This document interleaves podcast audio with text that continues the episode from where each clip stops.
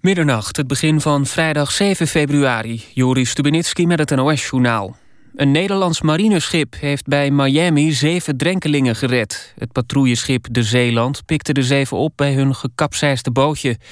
De opvarenden uit Haiti, India en de Bahama's zijn overgedragen aan de Verenigde Staten.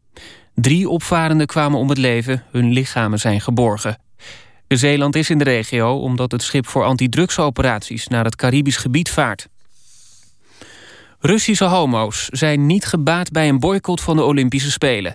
Dat zegt de belangrijke homoactivist Nikolai Alexeyev tegen de NOS. Volgens hem is de situatie voor homo's verre van ideaal... maar worden ze niet massaal onderdrukt.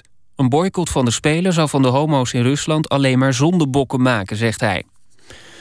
Op de beurs is Twitter afgestraft voor de teleurstellende jaarcijfers. Het aandeel werd 24% minder waard... Twitter heeft grote moeite om veel nieuwe gebruikers aan zich te binden. In de laatste maanden van vorig jaar kwamen er 9 miljoen bij, veel minder dan in de maanden daarvoor. In Den Haag is opnieuw topoverleg geweest over de uitspraken van de ministers van Defensie en Binnenlandse Zaken over de veiligheidsdiensten. Dat bevestigen Haagse bronnen. De ministers Hennis en Plasterk hebben gepraat met premier Rutte en vicepremier Ascher. De grote oppositiepartijen hebben twijfels over het functioneren van minister Plasterk. Slachterij van Hattem spant een kort geding aan tegen de beslissing van de Voedsel- en Warenautoriteit om al het vlees van het bedrijf van de afgelopen twee jaar terug te roepen. Volgens de NVWA kan het bedrijf in Dodewaard niet aantonen waar het vlees vandaan komt en daardoor is niet zeker of het vlees aan alle veiligheidsvoorschriften voldoet. Het weer, bewolkt en af en toe regen, ook overdag vaak regen. Ochtends wordt het 10 graden, later daalt de temperatuur iets. Er staat overdag een stevige zuidelijke wind in het weekend wordt het wisselvallig. Dit was het NOS Journaal. Radio 1. VPRO. Nooit meer slapen.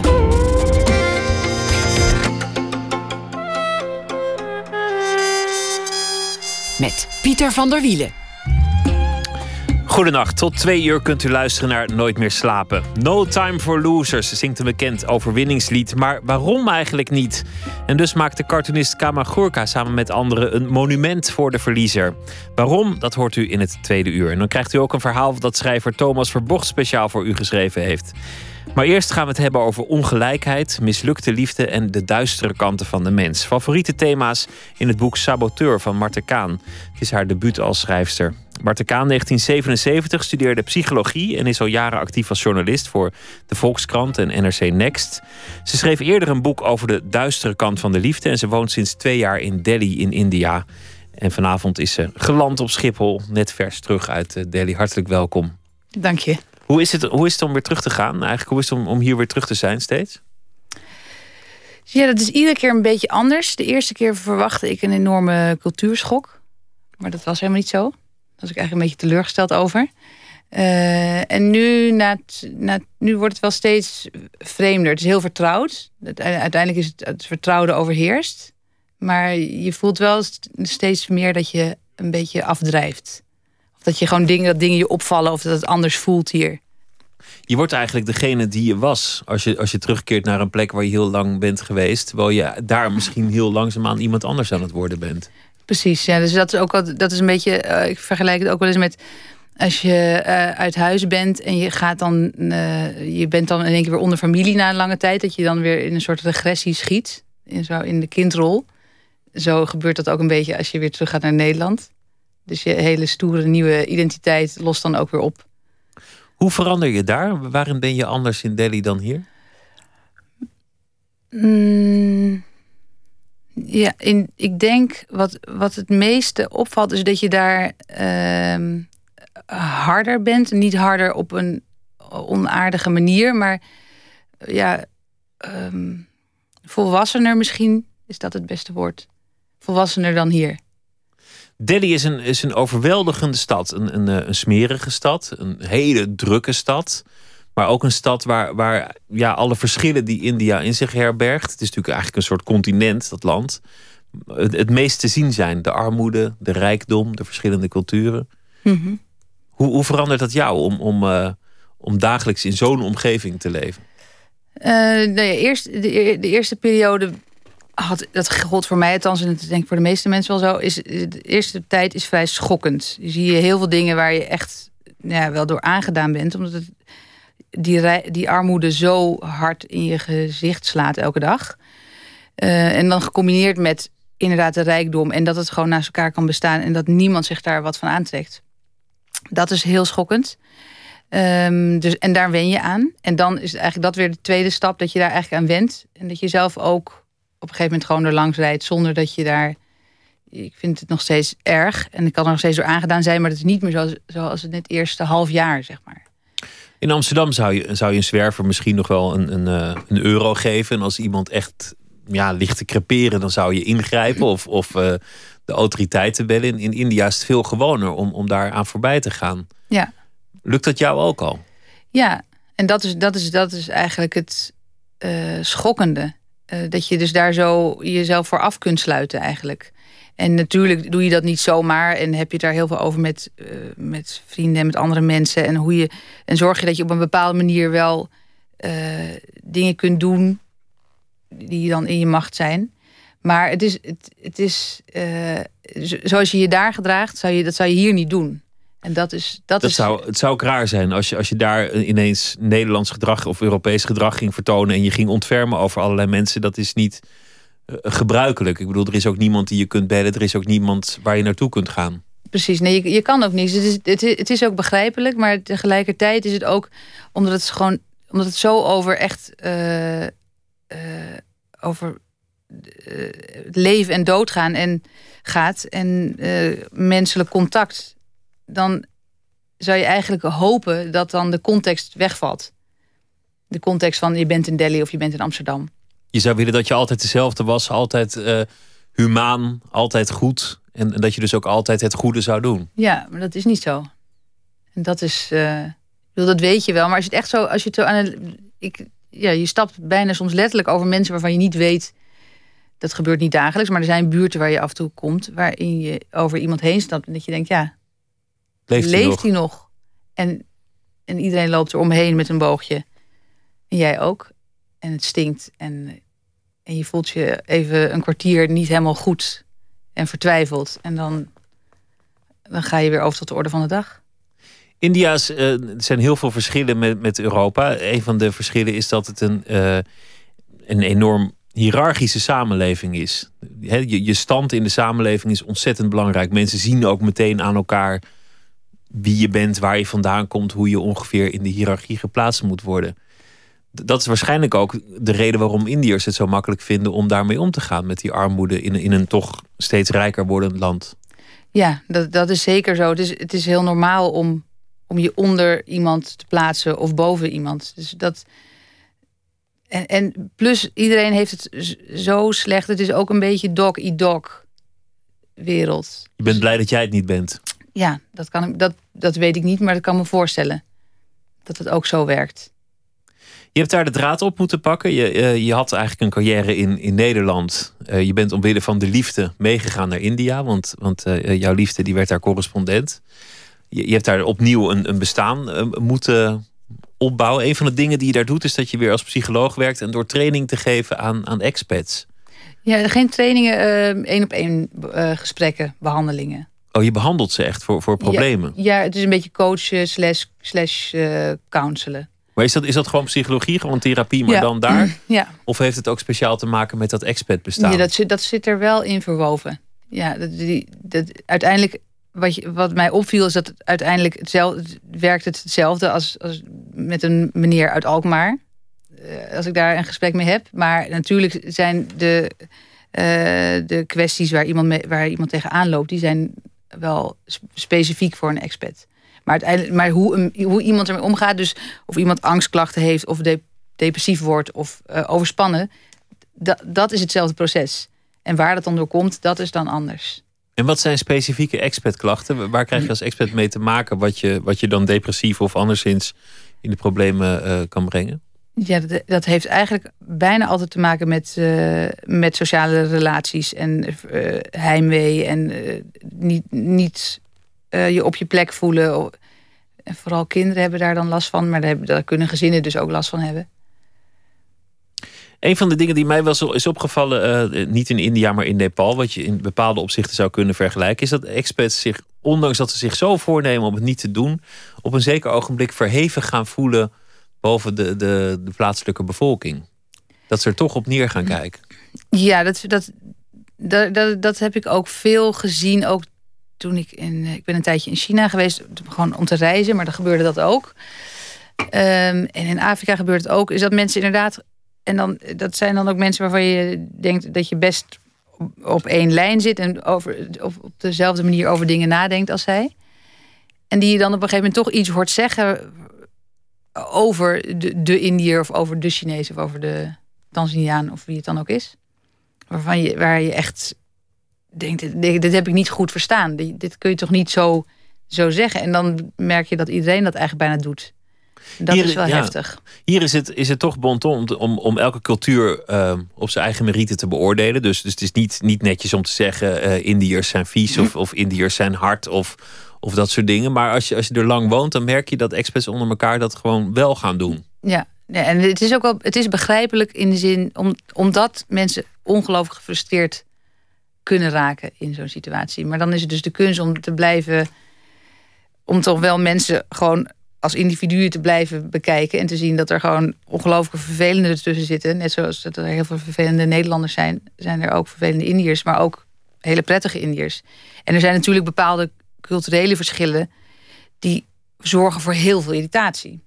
Maar dat, ja, je moet er toch, ik denk dat je toch altijd moet proberen om, om niet te, dan een hele bevolkingsgroep te gaan wegzetten. En dat je af en toe een keer erop afgeeft. Ja, dat. dat wat, leer je dan aan, aan die expats die in de problemen komen uh, en die bij jou op de spreekwoordelijke divan liggen? Mm Ja, dat hangt een beetje. Het verschilt natuurlijk enorm. Um, maar de meeste die, die, die, die het moeilijk hebben, die vastlopen, die hebben inderdaad ook vaak heel veel uh, problemen met personeel en met. Uh, dus of personeel dat bij hun in huis werkt, of uh, in het bedrijf waar ze werken. Dat ze daar heel veel tegen die verschillen aanlopen en dat ze daar niet op een constructieve manier mee om kunnen gaan. Dat ze daar dus boos over worden en gefrustreerd. En, Gewoon cultuurverschillen of, of, of wat voor dingen dan? Ja, de, als met, met mensen werken en dat er dingen worden gezegd. Het is een cliché, maar het is echt zo dat mensen in India niet. Ze zullen je geen nee verkopen. Je merkt gewoon dat het nee is doordat er dingen niet gebeuren. Nooit recht in je gezicht zeggen nee, het komt niet goed. Maar zeggen ja, ja, morgen of uh, ander keer of ben er mee bezig. Of... En daar moet je, dat moet je een beetje leren aanvoelen. Dat, hoe, dat, hoe dat werkt. En dat je verschillende soorten nee's hebt. Manieren van nee zeggen hebt. En dat, is, dat lukt niet, dat vindt niet iedereen heel makkelijk. En voor sommige mensen is het ook, die, hebben, die werken dan voor een groot bedrijf, een, eh, een buitenlands bedrijf. En die zijn hier als enige expat. En die krijgen alle druk van, de, van het moederbedrijf. En die hebben dan een heel team Indiërs dat ze moeten aansturen. Dus je kan je ook voorstellen dat dat frustrerend werkt. Maar toch, degene die, die, die er succesvol in zijn, die weten dat toch die weten daar toch mee om te gaan en dat toch te vertalen. En, uh... Dat zijn natuurlijk ook de geneugten van, van het bestaan van een expat. Uh, in, in heel veel delen van de wereld. Een, een enorm groot huis. Je hebt ineens personeel. Je hoeft niet meer naar de kinderopvang, want er komt gewoon een nanny aan huis. Uh, heb jij dat ook ervaren, de, de geneugten van het expat bestaan? Ja, vooral, nou, het, het is vooral inderdaad de kinderopvang. Dat, ja? is, dat is heel, heel erg praktisch. En voor de rest, uh, het is, het is, dat is, wordt ook wel steeds minder. Er zijn nog wel mensen die op hele goed betaalde contracten zitten. Maar de, vanwege de crisis zijn natuurlijk ook, is dat, wordt het ook allemaal wel minder. Dus dat merk je ook wel onder expats. En ook wij, wij betalen ook bijna gewoon alles zelf. We hebben gewoon een salaris. Dus we zitten helemaal niet op. Maar, maar goed, het, het prijsspel ligt anders. Heb je, heb je daar moeite mee om ineens personeel aan, te, aan te sturen? Er was, er was zo'n onderzoek uh, onlangs in Nederland. dat mensen hun huishoudster niet durven te corrigeren. Dat hebben ze gevraagd van zeg je wel eens dat je het anders wil. of dat het niet schoon is. of dat je de lakens op een andere manier gevouwen wil. Dat durven Nederlanders helemaal niet. Nee, dat, dat dat leer je wel hier uh, of daar. Maar even terug te komen op dat prijsspel. Dat is namelijk een, het person, personeel, inderdaad, een nanny is hier in India te betalen. Maar heel veel andere dingen zijn voor, voor expats helemaal niet veel goedkoper. Dus dat is altijd een beetje soms een misvatting. Wonen en eh, auto's en auto's, dat is gewoon, dat zijn of prijzen, Europese prijzen of meer. Dus dat valt, dat valt niet altijd mee. Maar inderdaad, personeel is veel beter te, te uh, veroorloven. En wat betreft dat, dat uh, durven aansturen, nou, dat is een van de dingen die ik dus wel leer. Die, om, om op een niet vervelende manier gewoon te zeggen wat je wilt van iemand die voor je werkt. Zonder dat, het, dat je je daar schuldig over voelt. Omdat het heel normaal is. Om gewoon lekker duidelijk te zijn. Om te zeggen van ik wil het graag zo en zo. En natuurlijk zeg je alsjeblieft en zou je dat alsjeblieft zo willen doen. Je hoeft niet te commanderen, maar je kan wel gewoon zeggen wat je wilt. Maar goed, het is, het is een, eh, een, een standensamenleving, een klassensamenleving. En jij bent van een andere uh, klasse, van een andere stand. Of, of, in ieder geval van een andere financiële vermogendheid. Is, tast dat jou ook aan op de een of andere manier in je, in je, in je zijn en je. Omdat je het net had over de, dat, je, dat je eigenlijk in een ander land ook bijna een andere morele gedaante aanneemt? Ja, het tast het me aan. Ik merk dat ik het. Dat begint ook wel te wennen. ik denk daar niet meer elke keer over na, maar nog steeds komt het wel op dat ik af en toe. Uh, dat als, als ik iets koop, dan, dat je dan denkt: oh, dat is een zo en zoveel zo'n gedeelte van het salaris van diegene. En dat, dat, dat vind ik een, een moeilijke kwestie. Dat heeft niets te maken met hoe je, hoe je met iemand omgaat of hoe je iemand al dan niet aanstuurt. Maar dat verschil uh, is gewoon in je huis. Je weet zelf hoeveel je iemand betaalt. En je weet ook zelf hoe duur die broek is die je hebt gekocht. En dat, dat zijn soms hele rare verhoudingen. Ja, dat iemand jouw schoenen poetst die voor hem een, een half jaar salaris uh, kostte. Dat is zomaar mogelijk. Ja, dat, dat hangt een beetje van de prijs van je schoenen af. Precies, ik koop niet zulke hele dure schoenen, maar, maar, nee, maar, soms, maar soms wel. En, en ik ben echt minder extravagante dingen gaan kopen. Niet dat ik dat heel erg deed, maar ik, let daar, ik ben daar wel gewoon bewuster op gaan letten. Maar af en toe doe je het natuurlijk wel. En, dan, uh, en dat terwijl het in India juist heel goed is om, om je rijkdom lekker te laten zien. Ja, ja maar dat, daarvoor zijn we dan, of dat ligt dan aan mij, of uh, toch ook wel een beetje Nederlands, Calvinistisch ik eh, kom wel eens thuis en dan heb ik nieuwe kleren en dan knip ik de kaartjes eraf. Omdat ik dan me schaam voor die prijs. Dat, het zijn echt niet hele dure kleren. Ik koop echt geen hele bizar dure kleren. Maar het is ja. desalniettemin een, een fascinerend land. We, zou, we, zouden over heel veel aspecten uh, kunnen praten van, van India. Over de, de opkomende middenklasse, over de, de religieuze verschillen en, en dat soort dingen. Maar ik, ik wil het graag ook met je hebben over, over je schrijverschap en, en je boek. En, en over een ander thema dat er veel in voorkomt, namelijk de duistere kant van de mens en de duistere kant van de liefde. We hebben muziek uitgekozen vandaag en, dat zijn allemaal liedjes over schrijvers. Bijvoorbeeld dit liedje over de dichteres en schrijfster Sylvia Plath. Daar zijn heel veel liedjes over geschreven. En dit is denk ik een van de mooiste uh, van Ryan Adams, Sylvia Plath.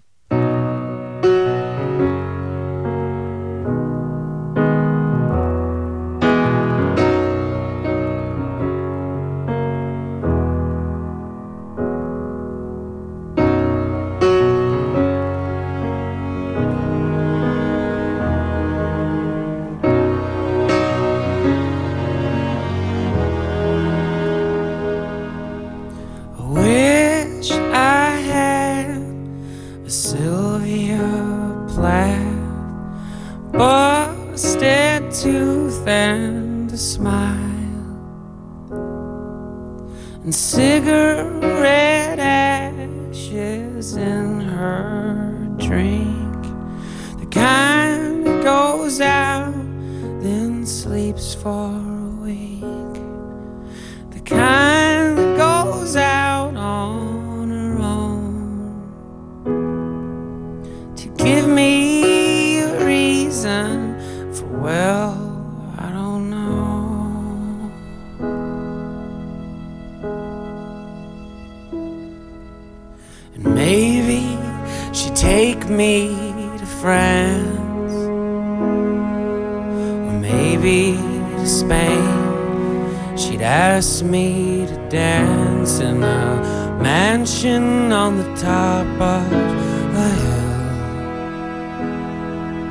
She'd ash on the carpet and slip me a pill, and she'd get me pretty loaded on gin. Maybe she'd give me a bath. How I wish I had a silver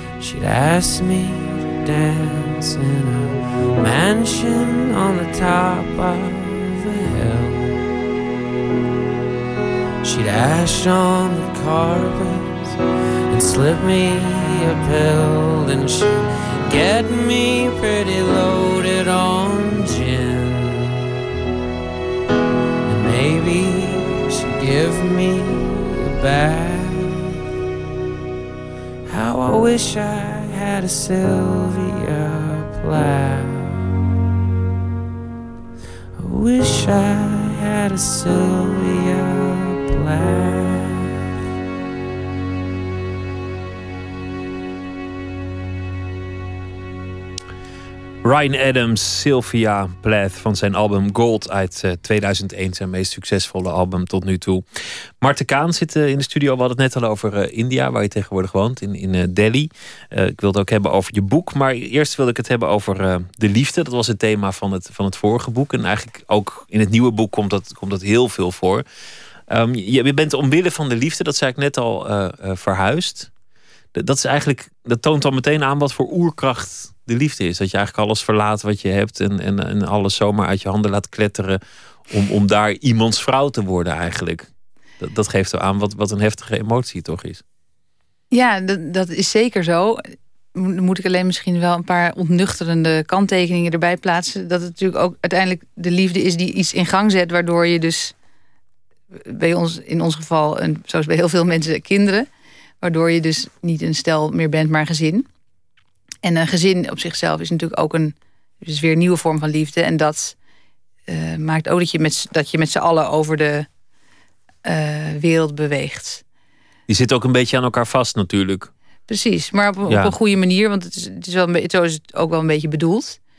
Ehm, dus dan, dan is het wel de liefde, maar dan is het ook gewoon weer de, de, het, het, de gevolgen van de liefde. Die ervoor zorgen dat je, dat je levens eh, eh, samenvallen. En dat je dus inderdaad voor elkaar eh, bepaalde dingen opgeeft of eh, anders doet.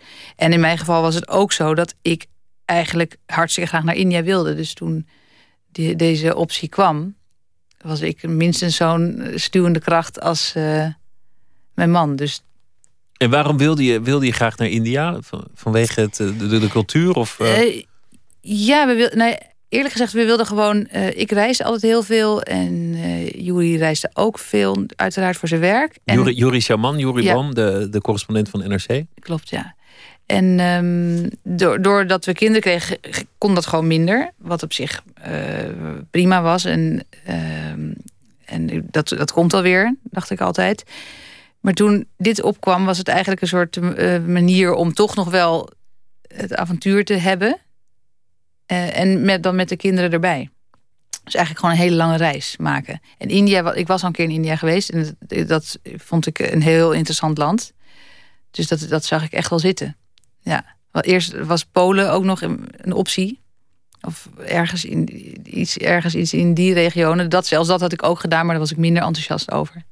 Het heeft een, het heeft een soort idylle, dus ook, ook zoals je het nu vertelt. Van nou ja, we, we wilden reizen en, en je, je leidt een, een mooi Facebook-veeg eh, leven met, met veel plaatjes van, van veel orden. Maar uiteindelijk kom je daar en dan ben je toch eigenlijk ja, iemands, iemands vrouw. Je hebt iemands identiteit aangenomen en je eigen identiteit in ieder geval tijdelijk een beetje afgelegd. Dat heb ik nog nooit zo gezien of gevoeld. Omdat ik ja, eigenlijk ook omdat ik gewoon nog precies dat kan doen wat ik wil doen. In, uh, in India. Dus ik heb niet het idee dat ik dingen heb opgegeven. Ik schreef in Nederland. Dat doe ik daar ook. En ik heb weer werk als psycholoog opgepakt. En eigenlijk eerlijk gezegd, dat, dat, ik kan daar meer doen wat ik wil dan in Nederland. Dus het heeft mij juist eigenlijk alleen maar. Het heeft mij alleen maar geholpen door om daar te zijn. Veel fictieschrijvers zeggen dat zij beter kunnen schrijven als ze niet in een omgeving zijn die, die ze als thuis beschouwen. Dus, dus daarom wonen veel schrijvers ook altijd in een ander land dan, dan waar ze worden uitgegeven of zijn opgegroeid. Omdat ze daar makkelijker een andere identiteit of een ander verhaal kunnen aannemen. Ja, nee, dat voel ik ook wel zo. En dan heeft het niet zozeer te maken. Althans, misschien is dat wel zo, maar dan is dat onbewust. Ik voel niet zo dat ik een andere identiteit heb of een ander verhaal. Maar ik voel me gewoon vrijer als ik niet in Nederland ben. En, en in schrijven komt dat heel duidelijk naar voren. Die vrijheid. Ja. Ik voel me het algemeen vrijer als ik niet in Nederland ben. waarom voel je vrijer? Omdat niemand meer kijkt?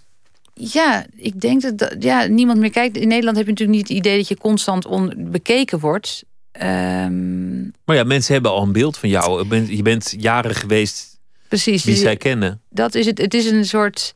Um waar we het net over hadden, als je weer naar huis gaat, dat je dan weer een beetje in zo'n oude rol schiet. Dat heb je natuurlijk ook als je in Nederland bent. En daar ben ik ook al woon. Ik, want ik woonde dan, ik woonde tien jaar, ruim tien jaar in Amsterdam.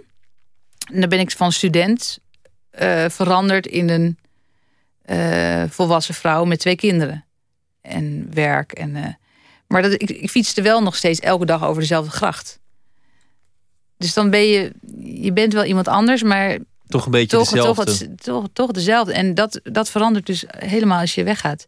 Misschien ook wel als ik naar mijn sticht was verhuisd, dat weet ik niet. Maar... Is het, en dat is goed voor een schrijver om, om, om niet gebonden te zijn aan, aan oude identiteiten, plekken, plaatsen, mensen.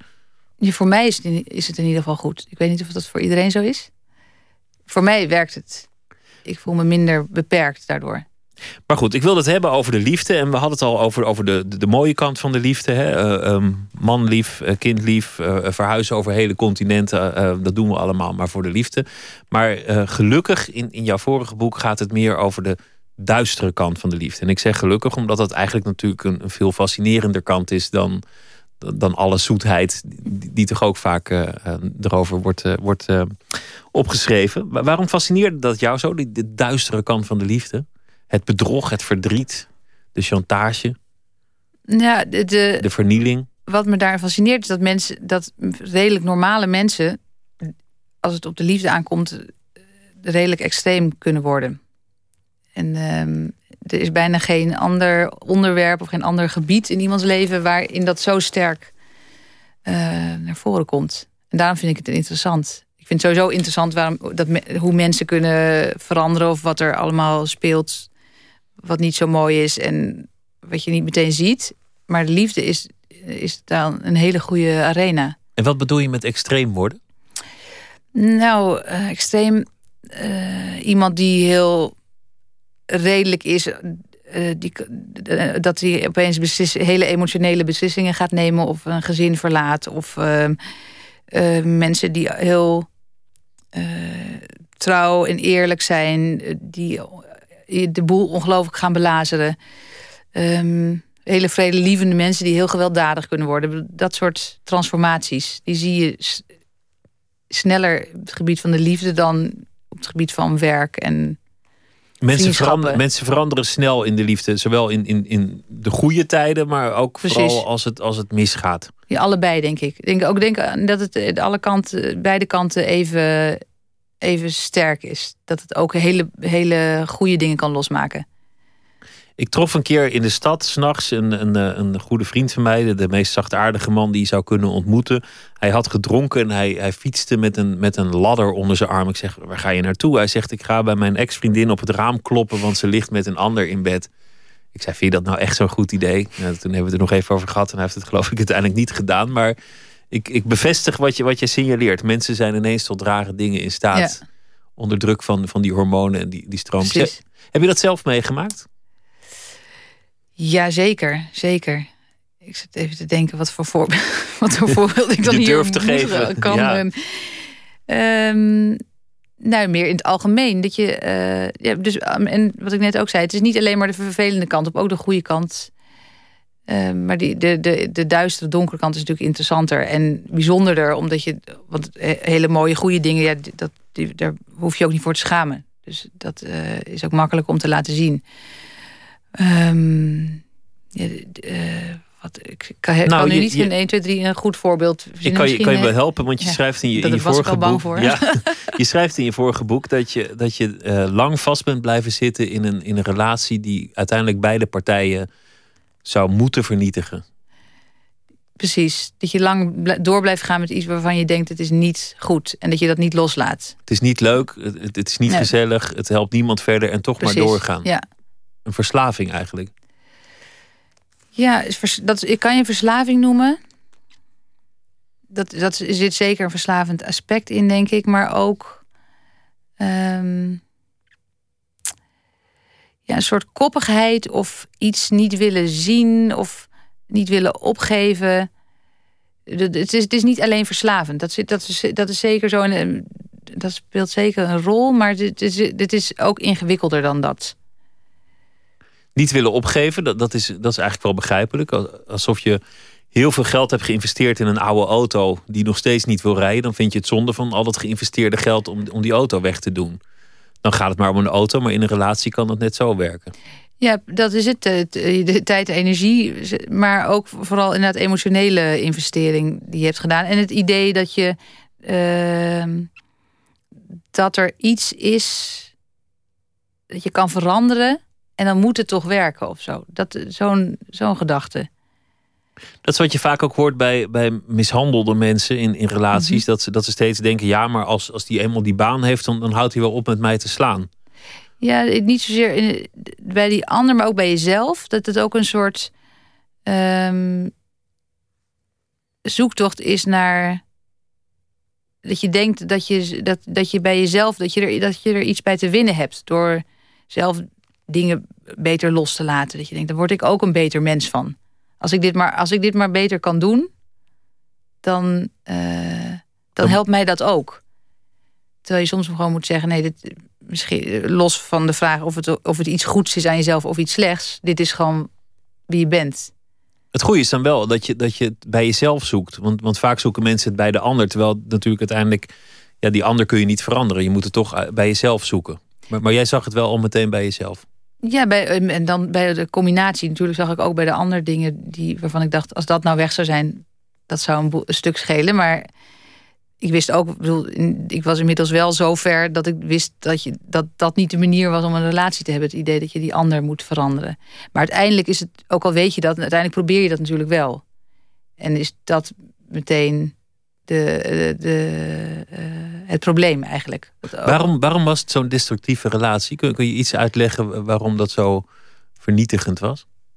Nou, ik denk ja, vooral, vooral die koppigheid erin. Dus op zich niet zozeer de relatie op, zich, uh, op zichzelf. Die, natuurlijk, de, die, daar zaten dingen niet goed in. Maar daarin niet uh, dat we ons beiden daar niet mee konden verzoenen. En dus maar doorgingen en elkaar diep ongelukkig maakten. Precies. En dan verzoenen kan je dus op twee manieren doen. Door te zeggen, oké, dit is het en het is oké. We gaan samen door. Of dit, dit is het en dit is niet oké, we gaan niet samen door. Dat is alle, bedoel, dan laat je het allebei los. Maar we deden, alle, we deden allebei geen van beide. En dus bleef jullie... En dan hou je vast en dan, wordt, dan gaat het stuk. Als twee uitgetelde boxers in, in de ring hangen... en wachten tot iemand eindelijk die klap geeft. Ja. Wat heeft het je geleerd? Want die ervaring is, is mede aanleiding geweest om, om er een boek over te schrijven. Dus ik neem aan dat het belangrijk is geweest. Wat heeft het opgeleverd voor je uiteindelijk, die ervaring? Nou ja, het besef ook hoe, hoe diep je kunt gaan. Dat. Kanten van jezelf gezien die je anders misschien niet, niet had leren kennen. Ja, wat niet echt heel leuk is. Maar uiteindelijk, ja, dat, het, het, het is zo. Dus ja, dan, dan kun je het maar beter gezien hebben. Dat is ook het, thema dat, dat in jouw uh, nieuwe boek steeds terugkomt. Het, het, zijn verschillende verhalen waarin eigenlijk elke keer centraal staat die, die duistere kant van de mens. Mensen die ineens een onvermoede zijde blijken te hebben.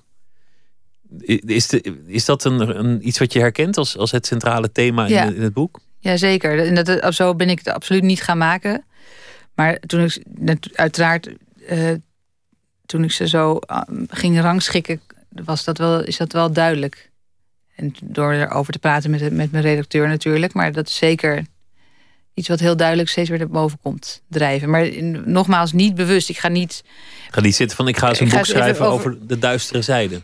Nee, het is. Nee, het begint dan met, altijd met een personage. Uh, dat ik interessant vind op een of andere manier. En die, uh, gaat dan, die komt tot leven. En dan blijkt dat er dus dat achter zit. Steeds mensen die iets doen dat ze eigenlijk nooit anders gedaan zouden hebben. Dat losstaat van, van de identiteit die iedereen dacht dat ze hadden. Maar ook iets dat eigenlijk onverklaarbaar blijft. Iets, iets waar geen enkele rationaliteit meer achter zit. Maar waarom fascineert jou dat zo? Ja, omdat dat interessant is aan mensen. Dat ze niet. Dat, dat er dus ook al zijn ze helemaal perfect en slim en alles uh, kunnen ze alles beredeneren. Dat er dat is nooit het hele verhaal. Er zit altijd wel iets, nou ja, niet misschien bij iedereen, maar bij de meeste mensen toch wel. En van heel veel mensen zie je het ook niet. Maar ik geloof dat, heel, dat de meeste mensen toch wel zoiets hebben. Iedereen heeft een, een, een vreemdeling in zich. Ja, iets heel, iets inderdaad wat je net goed uitlegt, iets heel irrationeels. Dus en dan, eh, dan wordt het vaak duister. Maar dat, dat kan ook iets heel kleins zijn. Het hoeft niet meteen heel afschuwelijk en groot te zijn, maar iets onlogisch, en het is, dat is grappig, omdat je dus jaren met iemand kunt samenwonen. Uh, en, en iemand helemaal denkt te kennen. En ineens doet hij iets waarvan je nooit had gedacht dat hij daartoe in staat was. Ja, of weet ik wel, hij gaat er met de ander vandoor en wordt ineens een andere man. Dat, dat kan natuurlijk ook. Maar je kunt de ander nooit helemaal kennen. Mhm. Maar je kunt ook jezelf nooit helemaal kennen. Nee. Dat, is best een enge gedachte. Ja. Ja, dat is. Ja, weet niet wat eng is. Ik vind het ook wel spannend. Dat het zo is. Dat, dat iemand zomaar een ander kan zijn. Of... Ja, en dat, ja, en dan is het niet zozeer. Denk, ik denk dat het het meest rare namelijk is als, als zoiets je overkomt. Dat je namelijk helemaal niet het idee hebt dat je iets anders bent. Dat, dat je eigenlijk dit ook altijd al geweest bent. Dat het, dat het eigenlijk op zijn plek valt ja, misschien. Dat het gewoon klopt. Dat is, dat is denk ik het hele mooie met al het hele irrationele. Is dat het uiteindelijk helemaal niet irrationeel voelt. Dat je denkt, oh, dit is eigenlijk heel logisch dat dit nu gebeurt. Je kan, je kan er alleen geen mooi verhaal van maken. En mensen die je van een afstandje kennen, die, die kunnen het niet plaatsen. Maar ik denk, als, je, als het jou gebeurt, op wat voor vlak dan ook, liefde of werk of in de vriendschap of in je eigen werk of wat dan ook, dat je dan het niet ervaart als iets heel irrationeels. Je zei net aan het begin dat, dat je in India een andere identiteit aanneemt. En dat je op een gegeven moment met een zeker gemak over, over iemand heen mhm. stapt. van wie je niet eigenlijk zeker weet of die, of die nou leeft of niet. Mhm. Maar die wel alvast als stinkt. Maar dat, mhm. je, dat je niet handelt en dat, dat dat je in jezelf verbaast. Daaruit volgt eigenlijk ook een beetje dat je identiteit heel erg afhankelijk is van je omgeving. Ja, precies. Dat geloof ik ook heel erg. Dat je dus niet zo. En daarom is het, hou ik dus erg van verplaatsen. Omdat je daardoor dan nieuwe dingen ontdekt. Ik geloof niet zo dat mensen altijd maar weer hetzelfde zijn. Er zit natuurlijk een soort constant, constante lijn in. Maar... Dat is wel een ideaal van deze tijd. Ik bedoel, in, in, in elk interview, in, in elk vrouwenblad met, met elke beroemdheid staat wel zo'n beetje. Ik wil vooral mezelf blijven. Ja, dat, dat, ja. Dat, dat kan dus eigenlijk niet. Nee, dat is voor mij een beetje een fictie of een soort mooi. Dat is ja, of een beetje een modebeeld over jezelf zijn of blijven. Voor mij, dat, dat zijn allemaal ideeën die uiteindelijk. Dat zijn woorden die je geeft aan iets wat, wat je niet in woorden kan vatten. Dat je niet, je kan, je kan, je, je kan niet anders dan jezelf zijn. Dus dan moet je, dat is al helemaal. Het is helemaal geen eens een issue. Je zegt, dat, is, dat is mooi. Je, je zegt iets wat je niet in woorden kunt vatten. Dat, dat is natuurlijk mooi als een schrijver zegt dat, hij, dat je iets niet in woorden kunt vatten. Want dat is bij uitstek je beroep. Dingen in woorden vatten. Ja, en daarom laat je mensen dingen doen die, die, niet, die niet passen in het verhaal van in hun verhaal. Dan kan je, dan kan je het laten zien. Dus dan vertel je het. Maar dus daarmee laat je eigenlijk zien dat, dat het hele idee over dat er één identiteit is of een soort. Dit is, dit, dit is zo'n soort mens of zo'n soort mens. Dat dat heel, uh, heel vloeibaar is. Veel vloeibaarder dan mensen geloven vaak. Het verhaal van, jou, van jouw uh, vernietigende relatie, bijvoorbeeld, dat, dat heb je vaker verteld. Want je hebt een boek geschreven en dan zal elke interviewer ook vragen: van, Goh, heb je dat dan zelf meegemaakt? En dan zeg je ja, nou, ik zat een tijd vast in een relatie met een mhm. man. Nou, we waren niet goed voor elkaar, maar we gingen maar door. Dat, dat is dan eigenlijk al een verhaal geworden, een anekdote die je met, vertelt zonder enige emotionaliteit. Ja. De, met, met een gemak, alsof je eigenlijk vertelt hoe je net twee halfjes wit hebt gehaald uh, bij de bakker. Ja, dat is ook echt iets wat ik wat me ook heel erg opviel. Het is, het is altijd weer even natuurlijk een drempel, omdat je weet dat andere mensen daar van alles van gaan maken. Maar eigenlijk viel het mij op toen ik dat boek had geschreven en dat ik daarover ging vertellen, ehm, dat me dat eigenlijk dat me dat heel dat het heel onpersoonlijk voelde. Dat verhaal. Uh, niet omdat ik dat het niet waar is, maar omdat het inderdaad maar een verhaal is en dat het maar een gedeelte was van mij. Um, en dat vertelt helemaal niet, eigenlijk zegt dat ook weer helemaal niks. Want je, ja, wat weet je dan nog? Je hebt het al beredeneerd, die, ja, die, die duistere kant. Precies. Je hebt het al gerationaliseerd. Je hebt misschien ook het verhaal al een beetje opgepoetst of ja. gecensureerd. Of je bent er al in gaan geloven. Ja, je laat dingen weg. En uh, soms bewust, onbewust. En ja, dat, dat, dat voelt toch... Sommige mensen vroegen zich inderdaad dan af of het niet lastig was om daarover te vertellen. Maar Nee, dat, dat viel mij op. Dat is, dit, voelt niet heel persoonlijk. Plus dat heel veel mensen ook zo'n soort verhaal hebben. Ja, je, je, houdt het ook, je houdt het ook netjes vast, eh, vaag. Ik bedoel, je vertelt niet hoe jullie elkaar precies in detail vernietigden. Dus, dus dat... Nee, dat, dat maakt uit. Maar dan, dan alsnog, uh, dat doe ik ook een beetje uit een soort van... Uh, dat vind ik ook niet helemaal netjes naar die ander, ook al is die onbekend. Maar hij, hij weet wel wat hij gedaan heeft en, en wat jij gedaan hebt. Samen, precies, ja. Maar, maar dat, dat het een verhaal is geworden, daarmee is, is de angel er eigenlijk uit. Misschien is dat wel eh, de functie van de literatuur. Want jij bent van de journalistiek overgestapt naar, naar de fictie. Dat is natuurlijk bij uitstek de arena waarin je dingen die niet te zeggen zijn, toch kunt zeggen. Waarin je de kant van mensen die ze niet uitspreken, toch kunt laten zien. Waarin je dus echt die duistere kant van mensen kunt, kunt blootleggen. Ja, en, dat, en het is daardoor veel interessanter om, om fictie te maken. Omdat je daarin wel, dan hoef je geen rekening te houden met, met, uh, uh, met echt of niet echt. En dan kun je dus veel dichter bij iets komen dan wanneer je een, een feitelijk verhaal vertelt. Want je, want je laat ook heel erg dingen zien. Je, je, je, zegt heel weinig over mensen hun motieven, maar dat, dat is aan de lezer om, om daarnaar te gissen. Ja. En vaak wordt het ook helemaal niet duidelijk wat het motief is in, in, jouw, uh, in jouw verhalen. En mensen doen soms gruwelijke dingen, of, mhm. of dingen die desastreus zijn voor zichzelf of de omgeving, mhm. of allebei. Er wordt ook ontzettend veel gezopen in het boek. Dat, dat viel me trouwens ook op. Is dat zo? Ja, er wordt, er wordt, er wordt nou, ik, ik bedoel, als je, als je alles zou optellen wat er in het boek gezopen wordt, had je echt een kater na het lezen ervan. Drie dagen, denk ik. Dat is echt grappig. Daar heb ik helemaal echt niet bij stilgestaan. Dat zegt wel heel veel over mij waarschijnlijk. Misschien, maar het zegt misschien ook wel heel veel over, over de duistere zijde. Dat, dat, dat we in onze samenleving permanent roes gebruiken om, om in contact te komen met onszelf, met de ander, om, om elkaar te versieren, maar ook als een excuus om ons te laten gaan.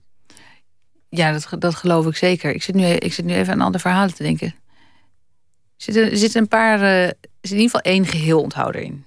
Er zit een geheel onthouder in het boek. Oh, die, die, die schiet mij zo gauw niet te binnen. Maar daar, daar heb ik dan weer overheen gelezen. Maar goed. Nee, goed. Dat, dat, maar eh, los daarvan, dat geloof ik zeker. Dat, maar, dat, dat is natuurlijk wel. Het is niet voor niks dat er veel gezopen wordt in, in die verhalen. Want dat is natuurlijk wel. De, de dat, dat helpt wel om de duistere zijde uh, wat, wat, losser te krijgen. Ja. Het, het, is een functie van de literatuur. En, en soms maak ik mij. mij uh, zorg is een heel groot woord. Maar de manier waarop mensen lezen. Dan, dan vragen ze aan, aan, aan een schrijver. Wat wilde je zeggen met het boek? dat is een vaste mhm. vraag aan, aan de schrijver. Of, of wat wilde dat personage? Of hoe liep het af? Dat, zijn eigenlijk allemaal dingen die je niet zou moeten vragen aan de schrijver. Omdat het, dat je daarmee afdoet aan juist die kracht om het onzegbare te zeggen. Ja. En om mensen ook datgene te laten doen wat helemaal niet in overeenstemming is met het rationele. Ja, dat geloof ik ook. Ik zou dat ook heel moeilijk vinden als je dat zou vragen. Ehm, omdat je het dan echt, dan praat je het te pletter. En dan is het, het moment dat ik daar iets over ga zeggen, wordt het al uh, wordt het plat. Wordt het alweer zo'n verhaal waar de kracht uit is gehaald? Ja, want als ik dat nu zou moeten doen over een van de, van, van, van de personages, dan, dan zou dat heel. Want ik, ik, ik heb het wel een beetje in mijn hoofd natuurlijk, maar heel minimaal. Ik heb een paar dingen en ik weet meer natuurlijk dan, dan de lezer. Maar die lezer kan daar ook zelf weer een, zijn verhaal van maken. En het hoeft dus ook niet allemaal helder te zijn. Want zo is het in het echt leven ook. Als jij hoort over iemand die iets heeft gedaan waarvan je denkt, hoe, hoe kan dit? Weet je dat ook. Dan, zo is het in het echt ook. Dat weet je niet allemaal. We lezen dat vaak in de krant. Iemand die, die uh, wederom met veel drank op iemand anders plotseling doodschopt, een brave man, en voor de rechter staat. Dat was niet zo lang geleden. En tegen de rechter zegt: Ja, ik heb geen idee wat dat was. Het was alsof mijn been het overnam. Ja, maar dat geloof, ik geloof dat ook. Dat dat, dat dat kan. Dat mensen zo... In beesten kunnen veranderen ja. ineens. En, en dan kun je als schrijver, dan, je, je kan dat verhaal opschrijven en je kan dan misschien weten, uh, iets weten over de jeugd van die man of over wat er gebeurd is uh, die nacht daarvoor met hem. Maar dat, dat, dat kun je, en daarmee kan je net zo'n verhaal maken. Maar dan hoef je het niet allemaal te vertellen. Het is, ik, ik las laatst in, in een recensie uh, in, in NRC dat, dat een, een boek niet goed werd gevonden door de, door de recensent, omdat er geen happy end aan zat. En, en toen dacht ik, eigenlijk, ja, misschien klinkt dat idealistisch, maar die kracht van literatuur moet wel beschermd worden. Dat, dat, het, dat het niet maar een verhaal is waarin alles duidelijk is en op zijn plaats valt. Ik bedoel, dit, was, dit was niet Kids Week, dit was, was NRC Handelsblad boekenbijlagen een, een teleurstellend boek, want, want het heeft geen vrolijkheid. En dan wil ik niet, niet, niet helemaal over één recensie gaan, gaan fitten. Mm. Maar, maar het valt wel eens op dat, dat die functie van de literatuur niet meer zo goed gezien wordt. Omdat mensen meer op plot zijn gaan lezen. Ja, ja dat is zo. Dat was ook... Uh... Ja, en, en op plot zijn gaan lezen en op plot gaan schrijven. Dat was, ik weet niet meer de exacte inhoud, maar dat uh, van die discussie over het boek van Koch, het diner, dat ging ook toch heel erg over daar had hij uiteindelijk, maar daar werd dus wel kritiek op. Eh, daar kreeg hij wel kritiek op. Dat hij uiteindelijk wel een enorme verklaring erin had geschreven. Waarom zijn personage was zoals hij was. En van een genetisch defect. En toen daar vielen mensen toch ook nog wel overheen. Dus dat, dat het dan toch te rationeel wordt. Dat het dan toch te veel verklaard wordt en allemaal zo uit wordt ge, voor wordt gekoud. Het was dus, overigens een geweldig boek. Um, ja, die vond ik ook. Ja. Absoluut. Maar ik vond het wel, ik, merk, ik vond dat inderdaad ook een van. Ik vond het, het is jammer. Toch het, het is toch het mooiste als, als, je het, als je het onder de huid weet, weet te houden. Je hebt nu je debuut gemaakt uh, als, als schrijver van fictie. Je, je, zit in India. Dat, dat is natuurlijk een, een, een land dat enorm veranderlijk is. Waar enorm veel dingen gebeuren die je niet helemaal kunt begrijpen. Mensen noemen het altijd spiritueel. Het is natuurlijk ook een spiritueel land, maar het is ook spiritueel omdat je het misschien niet helemaal, helemaal kunt vatten. Ga je nu een boek schrijven over India? Ja, een boek over uh, over een expat in India. Dus het gaat deels over, eh, over het fenomeen expat. Het is een personage, dus het gaat over één iemand. Maar daarmee gaat het wel over zo'n expat-bubbel. Dat is wel de arena. En dan inderdaad gesitueerd in India. Het lijkt me toch spannend om, om nu in deze tijd over zo'n overweldigend land te schrijven. Ja, dat is, zeker. Het is, het is uh, uh, alleen het wordt natuurlijk, omdat mijn interesse ligt inderdaad gewoon heel erg op het persoonlijke en op het hele kleine. En niet, oh, het wordt uiteindelijk minder een roman over India dan over deze ene vrouw die daar zo woont. En het, het, gaat ook over het fenomeen, over die, het, niet bij elkaar kunnen komen van die twee werelden. Um, dus de expertwereld en, en, en de, het gasland waar ze dan in verblijven. Um, Maar het is wel een beetje. En dan maak, ik, dan maak ik wel hele grote stappen. Maar het is wel een beetje een, een soort van. Dat idee heb ik waar de wereld naartoe gaat. Dus dat je dus die twee lagen hebt. Van Dat- mensen dat die je- dus heel vrijelijk zo de, de- alle grenzen over kunnen reizen met hun paspoort. En die het geld hebben. En dan degene de, die vastzitten en die arm zijn en die, eh, die niks hebben. En dat die, dat die steeds beter gewoon op één plek kunnen zijn, die twee soorten mensen. Naast elkaar kunnen bestaan. En dat dat gewoon eh, dat dat dan de twee werelden wo- worden. Ja, de mensen begonnen ooit als, als nomade eh, volk, zeg maar. We, we waren ooit nomadisch. Ja. Een deel settelde en een ander deel eh, is dan straks weer ontzetteld, eigenlijk. Om- omdat ze het geld hebben en de mogelijkheden Ja. daartoe. Ik, zie uit naar dat volgende boek. Klinkt, klinkt goed. Het boek dat nu uit is heet Saboteur. Marten Kaan, hartelijk dank. Leuk dat je er was. Graag gedaan. Dankjewel. En we gaan verder met weer een liedje eh, over een schrijver. En dit keer gaat het over Hemingway. En als het over Hemingway gaat, gaat het natuurlijk ook over drank. Die twee horen bij elkaar. Hemingway- Hemingway's Whiskey heet het nummer van Guy Clark.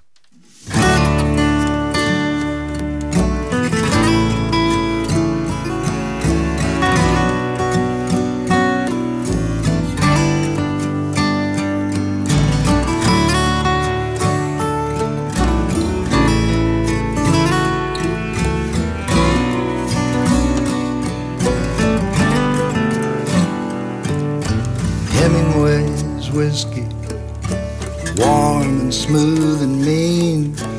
Even when it burns, it'll always finish clean. He did not like it watered down, he took it straight up and neat. If it was bad enough for him, you know it's bad enough for me. Hemingway's whiskey.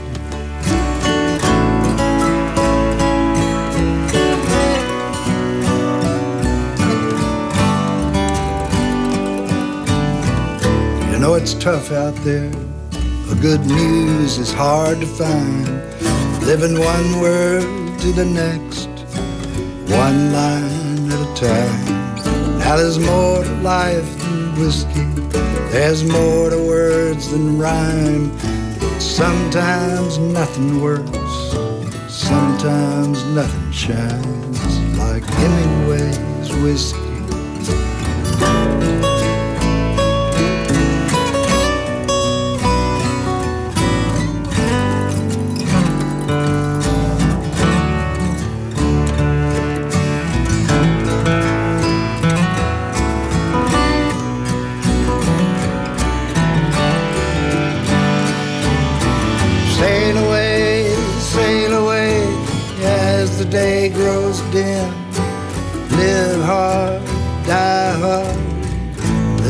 One's for him.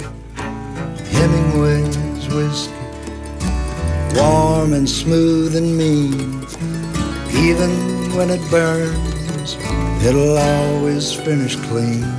He did not like it watered down. He took it straight up and neat. If it was bad enough for him, you know it's bad enough for me. Hemingway's whiskey.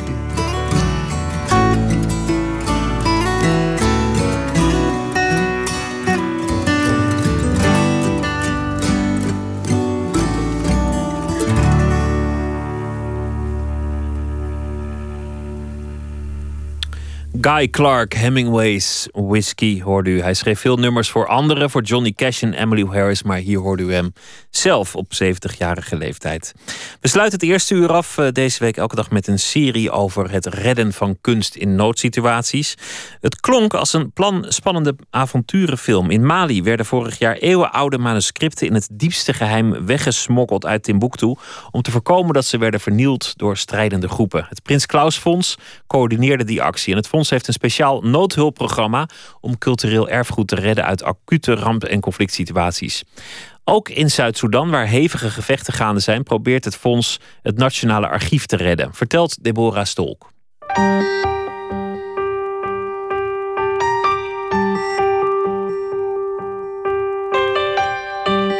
Nou, we werden eigenlijk eigenlijk geattendeerd op een hele schrijnende situatie. natuurlijk in 2011 nou, is Zuid-Soedan de jongste natie ter wereld geworden. En ehm, er werd ons op een gegeven moment werden ons een paar foto's gestuurd. Nou, ik schrok daar echt van. Dat ging over, over het Nationaal Archief van Zuid-Soedan. Natuurlijk is er van alles gesplitst, dus ook het archief.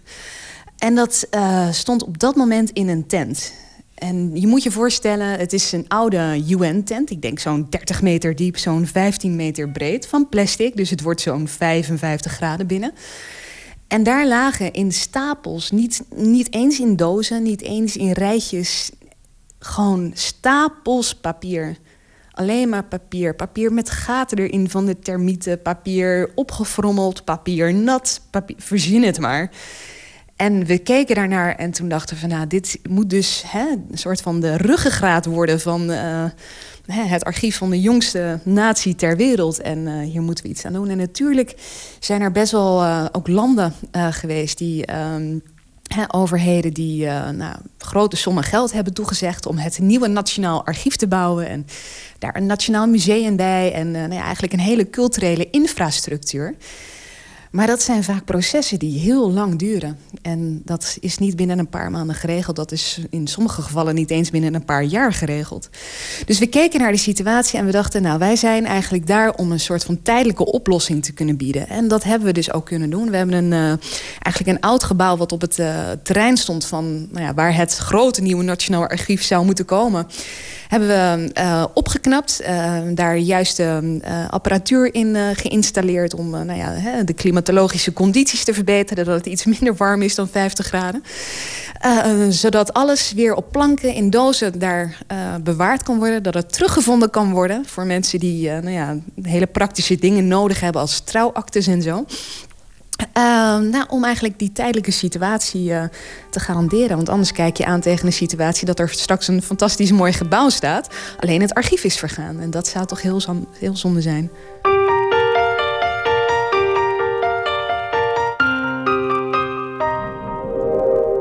Wat nu uh, de situatie is, is dat het uh, gebouw, het tijdelijke gebouw waar het archief in opgeslagen zou worden, is in december opgeleverd. En uh, alles zou dus nou ja, december, januari naar dit gebouw verhuizen.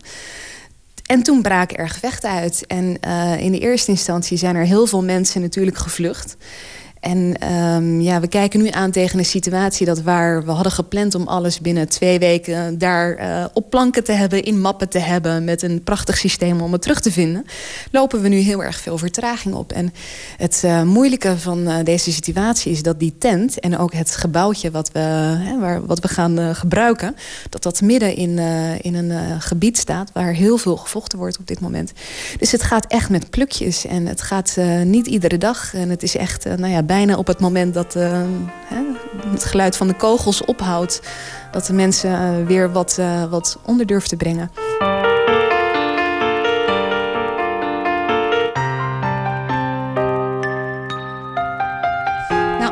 planning is natuurlijk lastig, omdat je niet weet wat er morgen gebeurt. Uh, er is wel een soort van, uh, van visie van uh, hè, wat, wat hoop je nog te realiseren in de komende weken. En we hopen wel dat nou, binnen een dag of tien alles, alles wel in het gebouw is.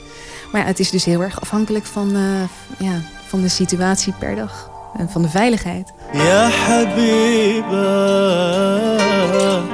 ma نسيت موعد الضايع معك ook in conflictgebieden gaat het leven door. En dat is iets wat wij uh, ja, ons misschien niet, niet altijd even goed realiseren. Maar uh, ja, mensen, mensen zien dat gewoon vaak als een nieuwe realiteit. En mensen zien ook, zeker in dit geval van het archief, echt het belang daarvoor. Want uh, uiteindelijk wat nu aan de basis ligt van uh, nou ja, de gevechten... is eigenlijk een, uh, een ja, cultuurstrijd. Hè? De, de president, die volgens mij Dinka of Noer... Nou, tenminste, het is de president en de, de vice-president die ontslagen is. Dat zijn de, de Noer en de Dinka... En wat bijvoorbeeld in die archieven omsloten ligt... zijn, uh, zijn documenten uh, die vertellen over uh, bruiloftsrituelen... Van een, van een culturele groep in Zuid-Soedan... of over begrafenisrituelen of over feestdagen en dergelijke. En wat er eigenlijk dus in dat archief ligt, is een variëteit van al die mensen, al die culturen die in Zuid-Soedan vertegenwoordigd zijn. En juist daarom is dat archief op dit moment zo belangrijk, omdat die strijd zich heel erg gaat positioneren op twee verschillende groepen. Een bijdrage van Inge Terschuren. Straks is Nooit meer slapen bij u terug met het tweede uur. Op Twitter zitten wij, @vpro_nms en we hebben ook mail nooitmeerslapen.vpro.nl. Tot zo. Op Radio 1, het nieuws van alle kanten.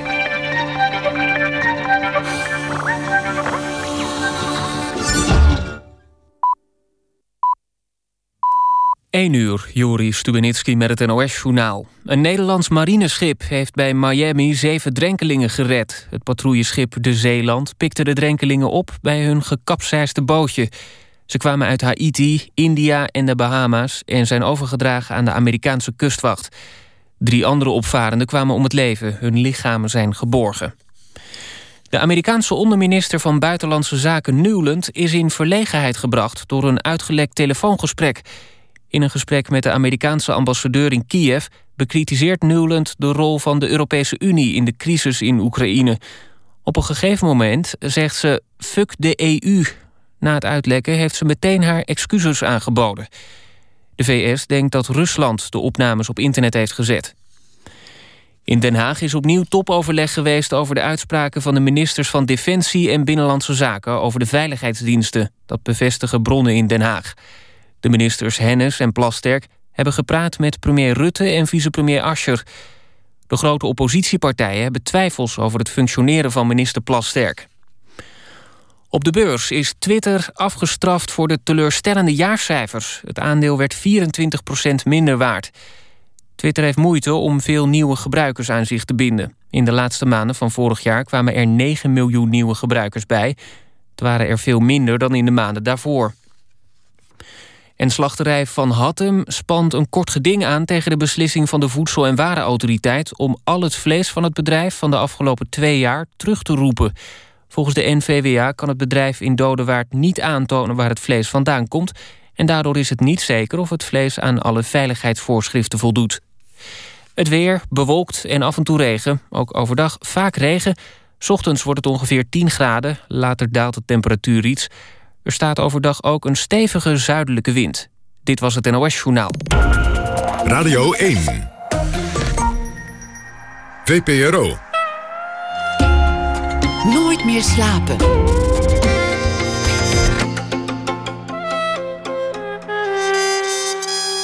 Met Pieter van der Wielen.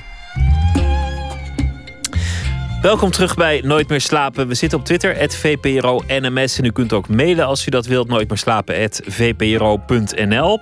We gaan het uh, hebben over verliezers. Daar gaat het zelden over in onze samenleving, die erg op eh, winnen gericht is. Maar uh, kunstenaars David Bade en cartoonist Kamagurka hebben een monument voor de verliezer opgericht. Manieren om de nacht door te komen als de slaap het niet wil doen, die krijgt u uh, zomaar cadeau van Jan-Willem de Vriend, violist en dirigent en artistiek directeur van het Nederlands Symfonieorkest in Enschede.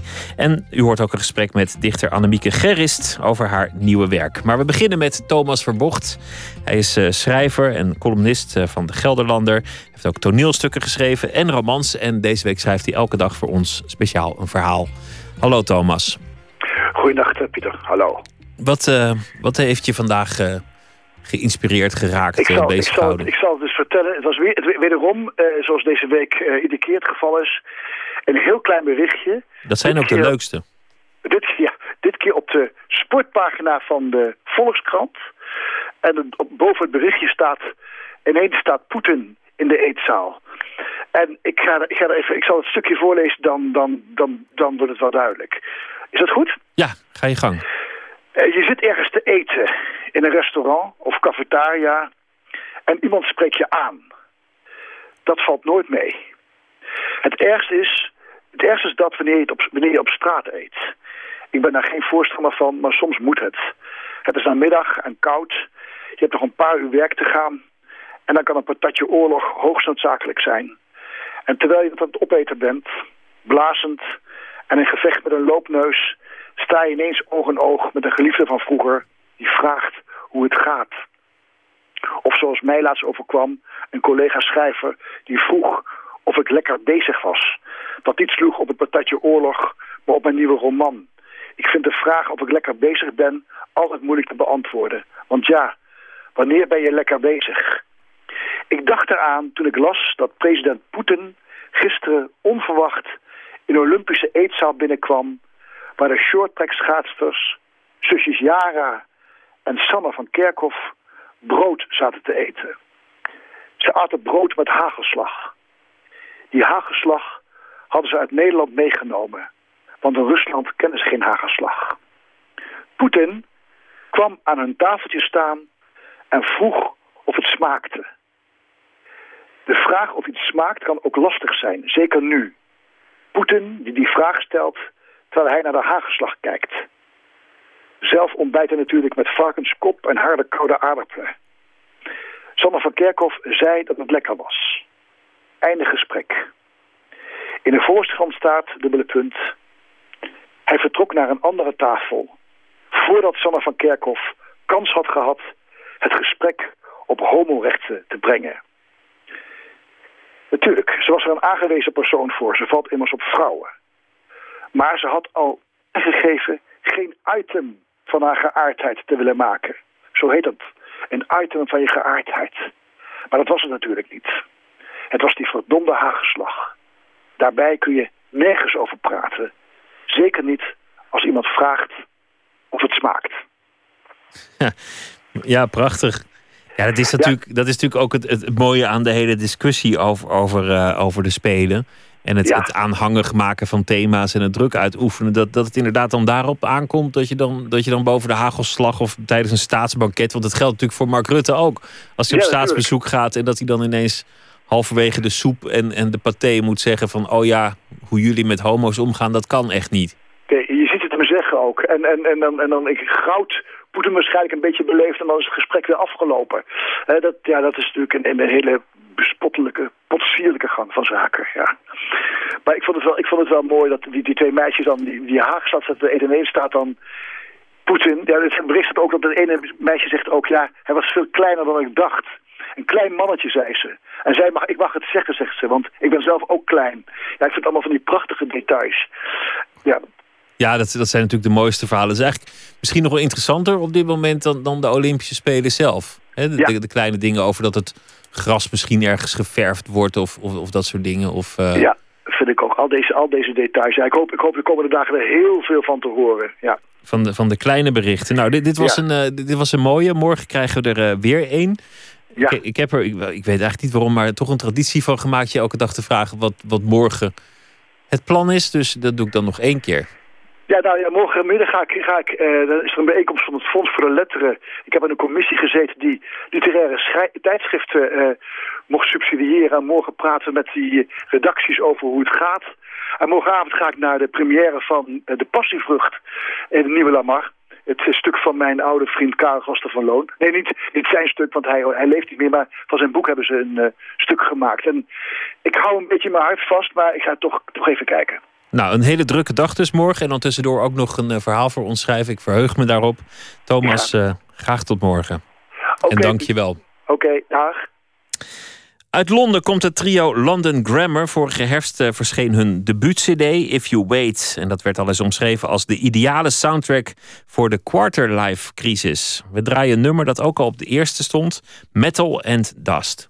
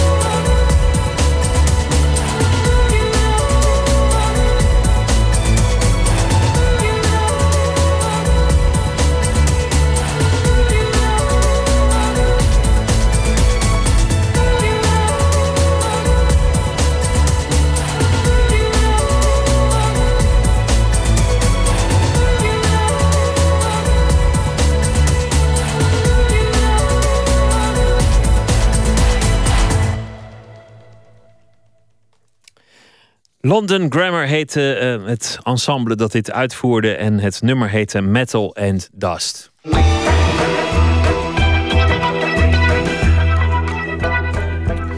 U luistert naar de VPRO op Radio 1 Nooit meer slapen. De komende weken zal het vooral gaan over winnen met de Olympische Spelen. Maar we hebben ook wel heel veel te verliezen.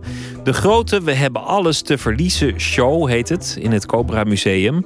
Want eh, dat we veel te verliezen hebben, dat was een thema waar kunstenaars David Bade en Kabagurka, bekend van zijn cartoons in NRC Handelsblad, in het Cobra Museum een monument voor wilden oprichten. Het verlies. En daarom gaan ze de hele week in een ambulance op zoek naar het verlies van Amsterdam. Op de vuilnisbelt, in de sportschool, het winkelcentrum zoeken ze letterlijk naar verloren voorwerpen en verhalen van mensen die iets verloren zijn of hebben verloren.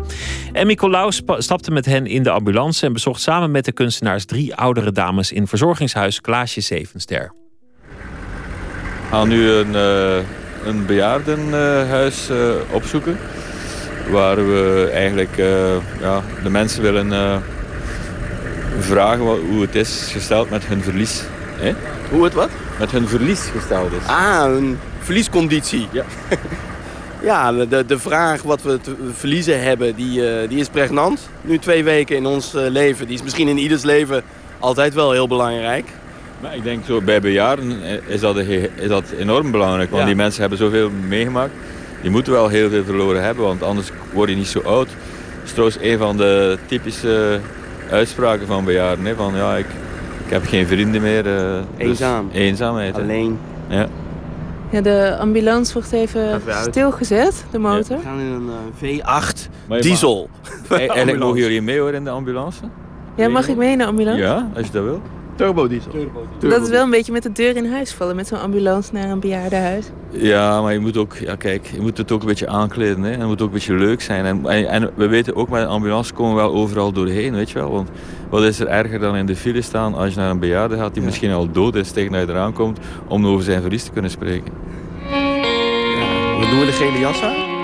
Ik denk dat, ik denk dat jij in dat eh, bed moet.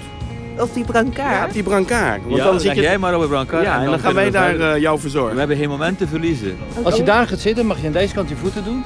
Ja? Tegen de ijzeren rand. En dan kun je lekker gaan liggen. Oké.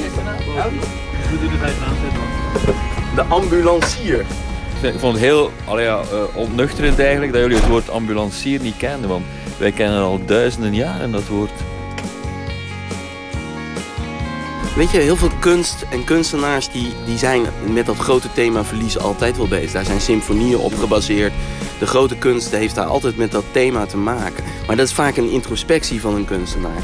En dat is bij ons uiteindelijk ook wel. Want wij gaan, dat, wij gaan niet, participeren, niet, niet echt participerend maken, maar wel het incasseren, de, de receptie, de ontvangst van de inspiratie, die, die maken we heel actief en heel erg eh, open. En jullie vragen de mensen in Amstelveen ook naar hun verlies? Ja, ja dus, dus zij zijn eigenlijk onze voeding nu even. Maar die, wat dat je zegt van verlies en dat, dat, dat dat niet over onszelf gaat, maar uiteindelijk denk ik, en we zijn natuurlijk nog iets te vroeg nu, maar ik denk dat we over een paar dagen wel gaan ervaren dat het verlies van de meeste mensen, eh, het verlies van wat dat wij meegemaakt hebben ook is. Snap je? Ja. En dat je dus eigenlijk met iets, eh, ja, toch, toch met, de twee, met de twee dingen tegelijk bezig bent. Ja, en zeker omdat we het uiteindelijk gaan uitvoeren. Wij gaan maken. Gisteren stonden we eigenlijk al te trappelen. Maar wat ga je maken? Schilderijen, eh, een sculptuur, eh, een gezamenlijk werk. eh, schilderij en sculptuur zelfs, door elkaar heen. Ik heb trouwens nog een goed idee voor... ik zal het je straks zeggen. Maar ik weet niet jij dat goed dan. Dus van deze ervaringen die jullie van mensen te horen krijgen, maken jullie een werk? Ja, maar ook, ook vanuit, eh, zoals gisteren waren we op de vuilstort, op de Milieustraat hier. Dus daar, kan, daar, daar worden, ja, daar ga je in vuilnisbakken, in, in containers ga je roeren. Dus daar zijn ook dingen die weggegooid zijn. Dus ook verloren materiaal. En dat, eh, dat hebben wij verzameld. Keu, eh, zeer intuïtieve keuze. Het, het gekke was, op een half uur tijd eigenlijk hebben we daar gewoon prachtige dingen gevonden. Dat je eigenlijk van denkt van ja, kom. Wat die, spiegel bijvoorbeeld, daar heb ik nog aan gedacht. Waar staat die? Ja, maar die, heeft, die is daar. Ja. Dus dat, Flat en ik- screen. Ik vannacht droomde ik in één keer van die, van die spiegel. Ja? Ja. Fantastisch.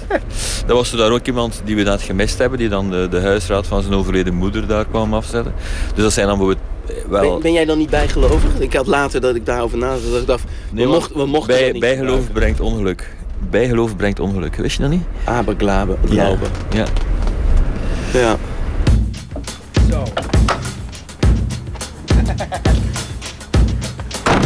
Ja, ja, kijk wat er gebeurt, hè? Wie- Wie wij ontmoeten. Hey. Hallo. Ik ben Hannes van Hulsenbeek. David. David Baden. Ja. Zo, wat leuk dat u bereid bent om met ons te praten. Ja, we weten nog niet precies hoe het, wat, het, wat het inhoudt. Nee, wij ook niet. Dat gaan we, gewoon doen. Dat gaan we gewoon.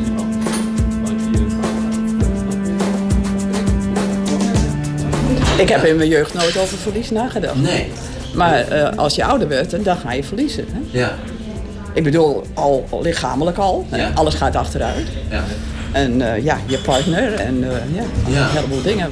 Nee, ik vind het woord eh, verliezen verkeerd. Het is eerder bewaren. Juist. Ah. Dat is een mooie. Kunt u iets meer toelichten wat u daarmee bedoelt? Dat je uiteraard als je oud wordt, hè, Ja. steeds meer waardevolle herinneringen houdt. Dus eh, ja, Ja. Nooit aan, zelf aan gedacht, aan die uitdrukking. Dat is inderdaad, hoe ouder je wordt, je verliest wel, maar je hebt de herinneringen en dan, dan heb je dat toch. Dat is fantastisch, hè? Ja. Ik ben eh, 81. U bent ook Frans? Ja, ja, ja. Maar u woont al heel lang in Ja, Nederland? 60 jaar. Zo. En hoe kwam u verzeild in Nederland? Ah, de liefde. Ah. Die brengt mij. Herinnert u zich nog de, de tijd dat je in Frankrijk woonde? En, Ja. ja. Dat mist u nu juist? Ja, nu, nu meer. hè. Ik heb de tijd voor. Ja, dat Ja. is het verlies van de jeugd. en mis je dan bijvoorbeeld het, eten, het lekkere eten? Nou, dat niet. Het is meer de cultuur. Hanny en verder? Burgman. Burgman. Burgman En- van Beuzenkom. Van Beuzenkom is mijn meisjesnaam. Ja. Mannen die zijn hem al gepeerd. Ja. Ja. De? De mannen. De, de, de, de... Ja, mijn man Ja, die zijn allemaal... Helaas. Ja. Ik ben 82. En mijn man is in 2012, dus nog maar kort geleden, overleden. En die heb ik heel lang verpleegd. Ik had hem beloofd dat ik hem niet naar een verpleeghuis, want dat wilde niet. Hij was ontzettend angstig. En, en eh, ja, je, je belooft dat dan. Je weet niet wat je belooft eigenlijk.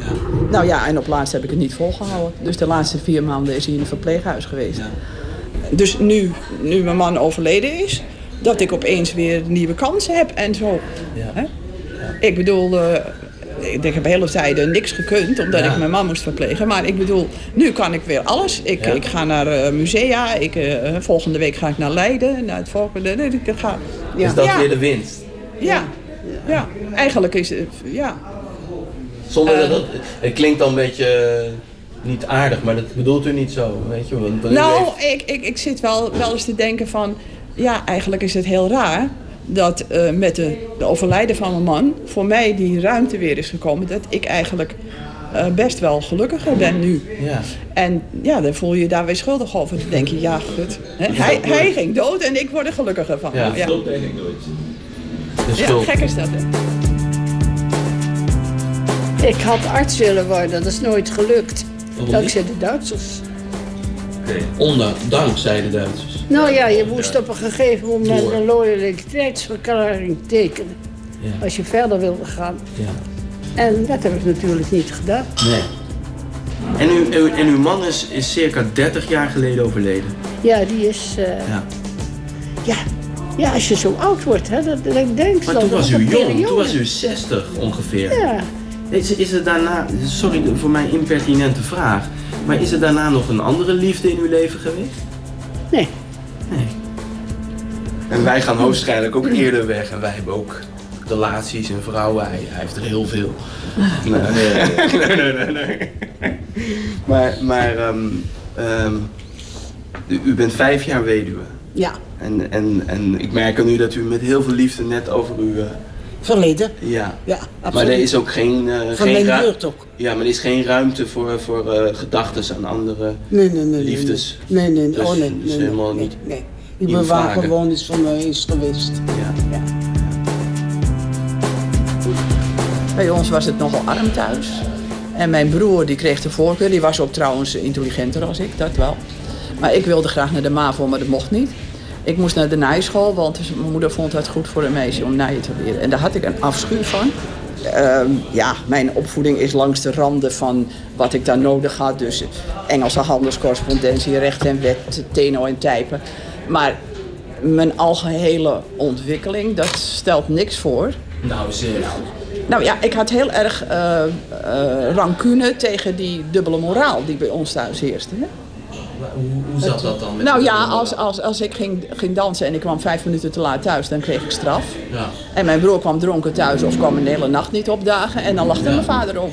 Dat is wel waar. En, jij was de En ik heb nog steeds die rancune en ik heb nog steeds het Je bent nog gevoel... altijd een beetje boos, hè? Ja, ik ben nog steeds Ja. boos. Ja. Ja, want zo heb ik altijd het gevoel gehad eh, dat ik het te goed heb gehad. Te goed hebt Te goed. Mijn moeder was een Engelse, maar ze was, ze was een Victorian lady. Ja. Wat ze, het is mij nooit duidelijk geworden, maar toen ik ouder werd heb ik er veel over gedacht. Wat deed ze eigenlijk? Ik geloof eigenlijk dat ze niks deed. want, het- want ze heeft ons niet opgevoed. Nee, door wie werd u opgevoed? Door een kinderjuffrouw, een geweldig mens. Ja. Een geweldig Ja. mens. Ja. Ja, als ik dat dan zo hoor van Hanny, dan denk ik, wat een verschil. Hè? En eigenlijk, als je dan oud wordt, dan word je een beetje allemaal weer allemaal hetzelfde. Hebben jullie nog een vraag aan ons? Ja, wat ga je, mee, wat ga je ermee doen? Daar moet ik over Dan moeten we, nadenken. dan moeten we nu nog gaan even... jullie over nadenken. En nog even eh, ja, een pint drinken en zo. En dat soort dingen. Hij is een bel, hij wil meteen weer een pint drinken. Nou, ik vond het heel leuk. Ja, voor een duurtje is Ja. Ik vond het ook leuk om, om, om van anderen te horen. Ja. Ja, ook dat. Een levende verhaal, hè. Dank u wel. Ineke, dank Ja, nee, dat is goed. Ja. Niet zo minder waardig doen. Echt niet nodig. Mooie vrouw. Dank u. Super. We staan weer buiten naast de ambulance. Zijn jullie tevreden? Ja, ik ben Ja, moe. ik vond het... eh, ik vond... Ben je moe? Ja, Dan ben moe. er eh, iets eten, man. Ja. Wat is dat intensief? Ja, ja, ik ben ook wel emotioneel, Hij heeft, al merk heel ik. erg, hij heeft daar heel erg eh, doorgevraagd. Hè. Ja. Ik, ik zat meer Ik wilde over seks hebben. Jij was heel de tijd over seks bezig eigenlijk. Dat, heb ik, dat is eigenlijk het enige waar jij Nee, nou gaan we weer grappen maken. Maar, Nee, maar ik je was doen. heel, ik was, ik, ja, ik ben nu heel eh, moe, omdat ik wel ook ja, te emotioneel vind. Ja. Om Bij, bij, bij deze eh, routine, routine dames. eh, Mij heeft ook een zekere rust met die vrouwen spreken. Ja, niet, ook. Omdat je zoiets hebt van, ja, die, zijn, die hebben een heel traject afgelegd. En dan komen ze met antwoorden die wij eigenlijk misschien ook wel hadden kunnen verzinnen, maar toch niet echt. Hè? En waarom word jij er emotioneel van dan? Nou, je koppelt dat aan. eh, ik koppel dat bij mijzelf, aan mijn eigen eh, ouders ook. Ja, het is altijd weer spiegeling naar jezelf natuurlijk. Maar ook gewoon, je, ja, je bent dicht zo- bij de dood of zo, voelt het ook. Ook, ja. Heel dicht bij de dood. Ja, en dat, toch ook dat, dat je zo oud kan zijn. Dat, ja, dat wist je natuurlijk wel, maar het werd nu wel weer even zo duidelijker gemaakt door die dame. Dat, dat die boosheid eh, zo kan eh, zich manifesteren. Dat je dat ik- bewaart ook. Dat je dat niet hoor. verliest. Dat, is, dat, is, dat houdt daar ook jong, hè, die boosheid. Pas op. Ja, dat geeft is een, energie. Dat is een positieve kracht. Hè. Dat Ja. is heel, eh, Pist. ja. Heel moeilijke vraag eigenlijk. Hè. Wat is je Want daar gaat wat je grootste verlies. Dus als je dat van de eerste keer vraagt, dan... Maar ik vond het wel tof om hem zo lang mogelijk achterwege te houden, die vraag. Ja. En dan krijg je toch wel het antwoord eigenlijk. Hè. Ja. Zo.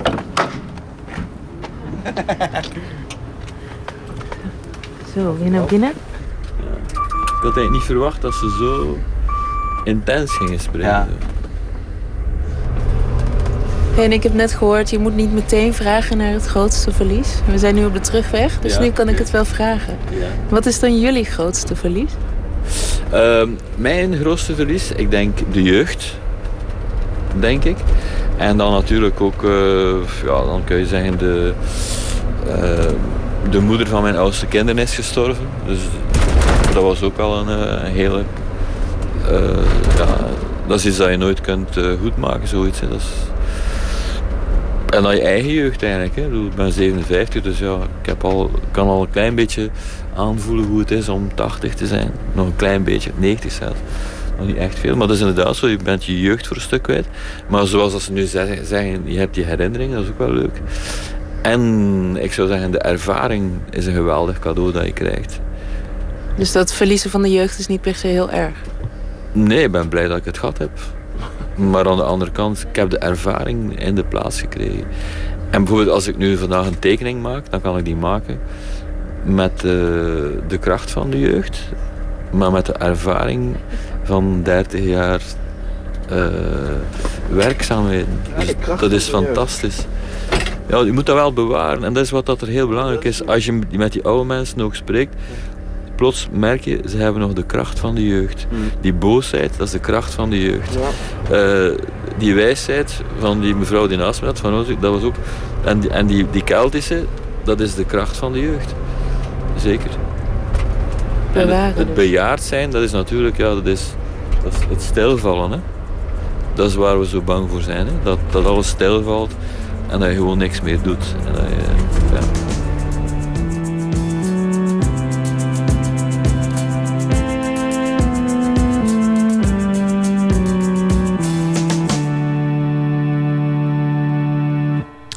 Kama Gurka en David Bade doen onderzoek naar het verlies. En dat eh, resultaat van het onderzoek zal uiteindelijk te zien zijn in het Cobra Museum in Amstelveen.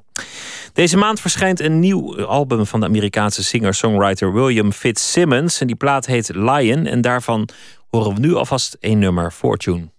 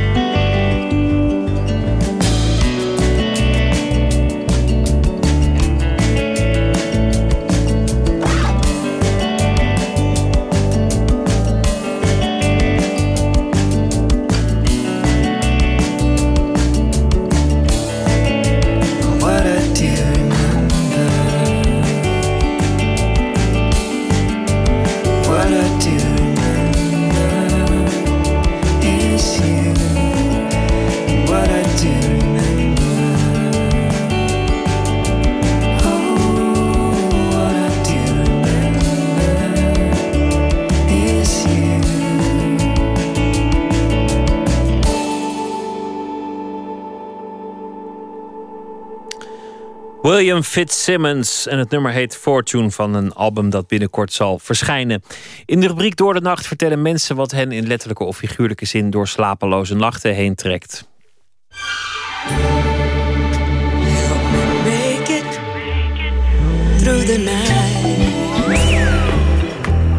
En vannacht is dat Jan Willem de Vriend, violist, dirigent en artistiek directeur van het Nederlands Symfonieorkest in Enschede.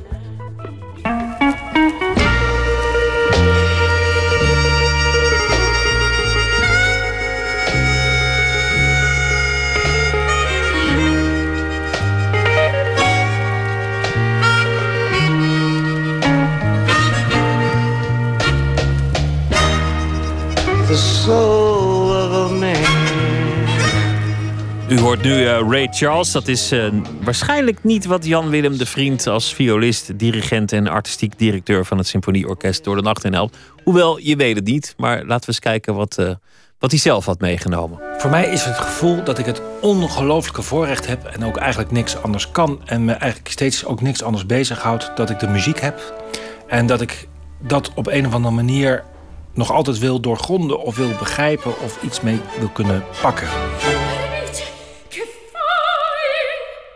Het is me eigenlijk nog nooit gelukt. En ik ben zo onwaarschijnlijk altijd gefascineerd dan hoe dat dan bepaalde componisten wel lukt. En ze iets op papier kunnen zetten. Dat mij dat eh, regelmatig door de nacht heen helpt of eh, eigenlijk naar de morgen toe brengt. Want eh, ik kan er letterlijk soms niet van slapen. Maar toch voelt me dan een ongelooflijk gelukkig mens. Omdat ik met iets bezig ben wat mij bezielt, wat mij bezighoudt en wat mij energie geeft.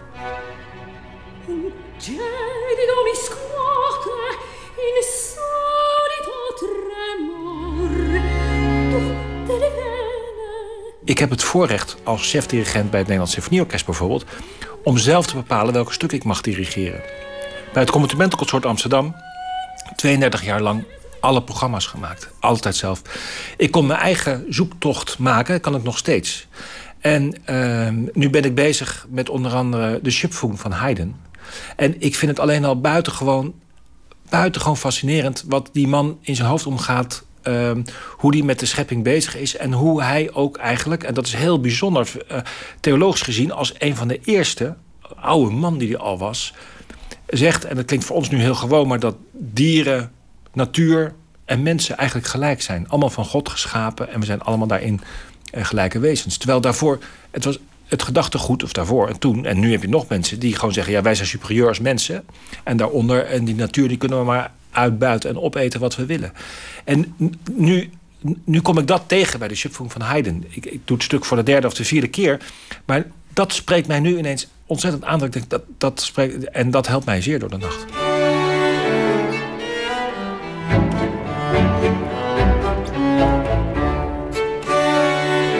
Meestal word ik heel erg wakker. Eh, dus ik krijg een behoorlijke hartslag. En ik zit erg dan aan die dingen te denken. En tegelijkertijd word ik ook heel tevreden. Ik word buitengewoon, want ik vind het heerlijk om met dat soort dingen te mogen bezig zijn. En je te kunnen ja, verdiepen in die noten. En de persoon die die noten heeft gemaakt. Daar, word ik een heel, dan voel ik me gelukkig. Voel ik me eigenlijk goed.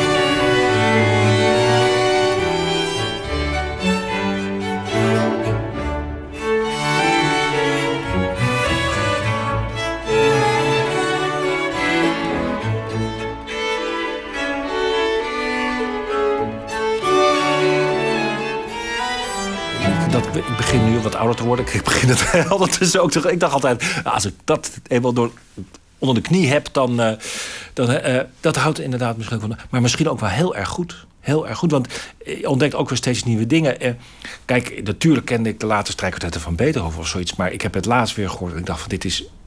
Is zo ongelooflijk wat die man heeft opgeschreven. Het is zo... En ik kan s'nachts in mijn bed liggen... en dan gaan flarden van zo'n strijkwartet door mijn hoofd.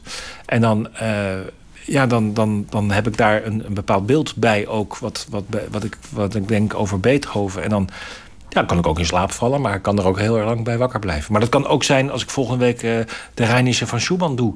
En dan, dan zie ik hem voorgaan dat hij daar verhuist en naar dat nieuwe orkest gaat. En het ultieme geluk denkt gevonden te hebben met dat orkest. En het nieuwe leven wat hij kan doen. Zijn muziek die hij kan maken. Pam, padam. Die hemiolen die er doorheen schieten van die... eh, en, en hoe hij dan aan het zoeken is aan de ware kunst... door, door de metriek ten opzichte van juist iets heel lyrisch te zetten. Van...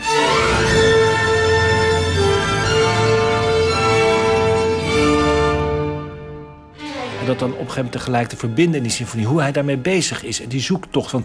Hij heeft een soort vaste bodem dat hij dat aandurft. Dat, ja, eh, dat, dat brengt je mooi door de nacht.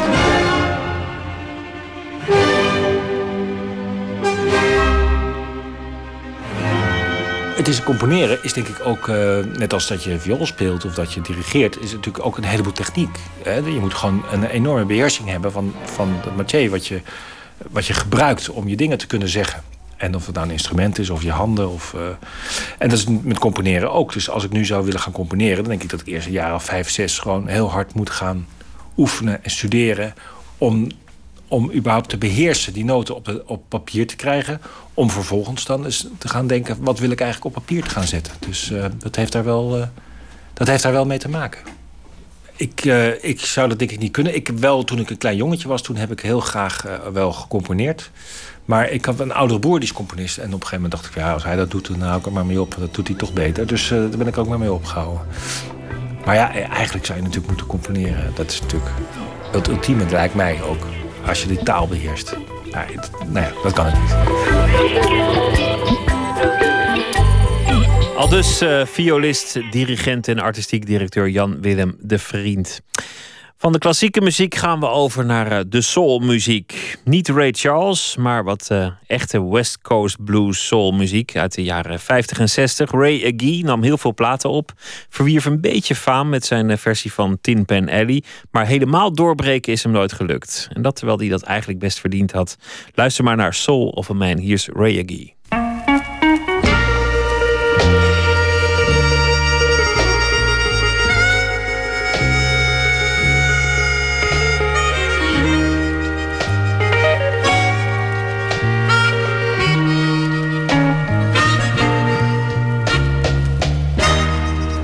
The soul of a man. What makes a woman understand?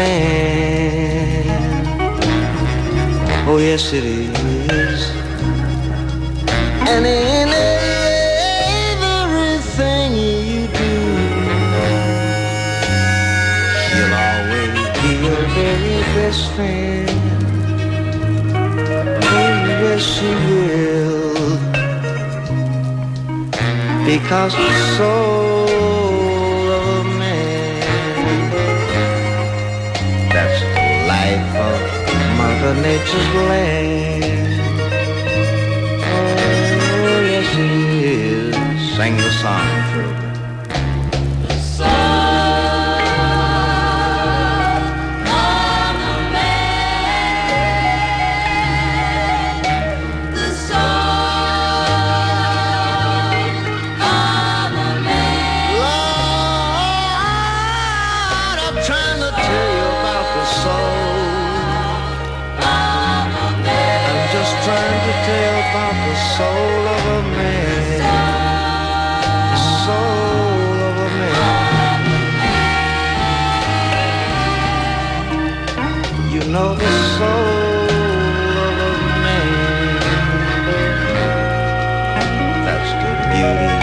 of Mother Nature's land.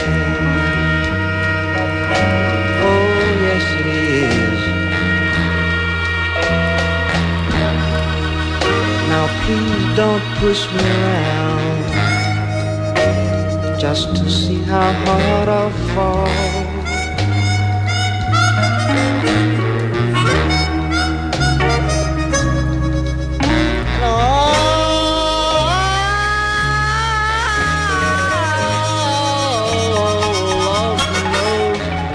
Don't wanna fall. No, no, no, no, no.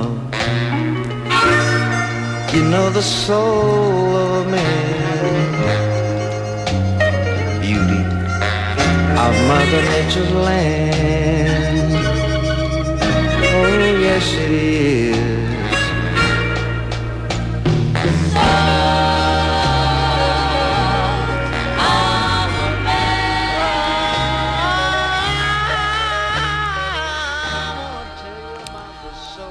Lijkt wel erg op eh, Ray Charles, maar nou, misschien wel even mooi. Ray Agee, The Soul of a Man.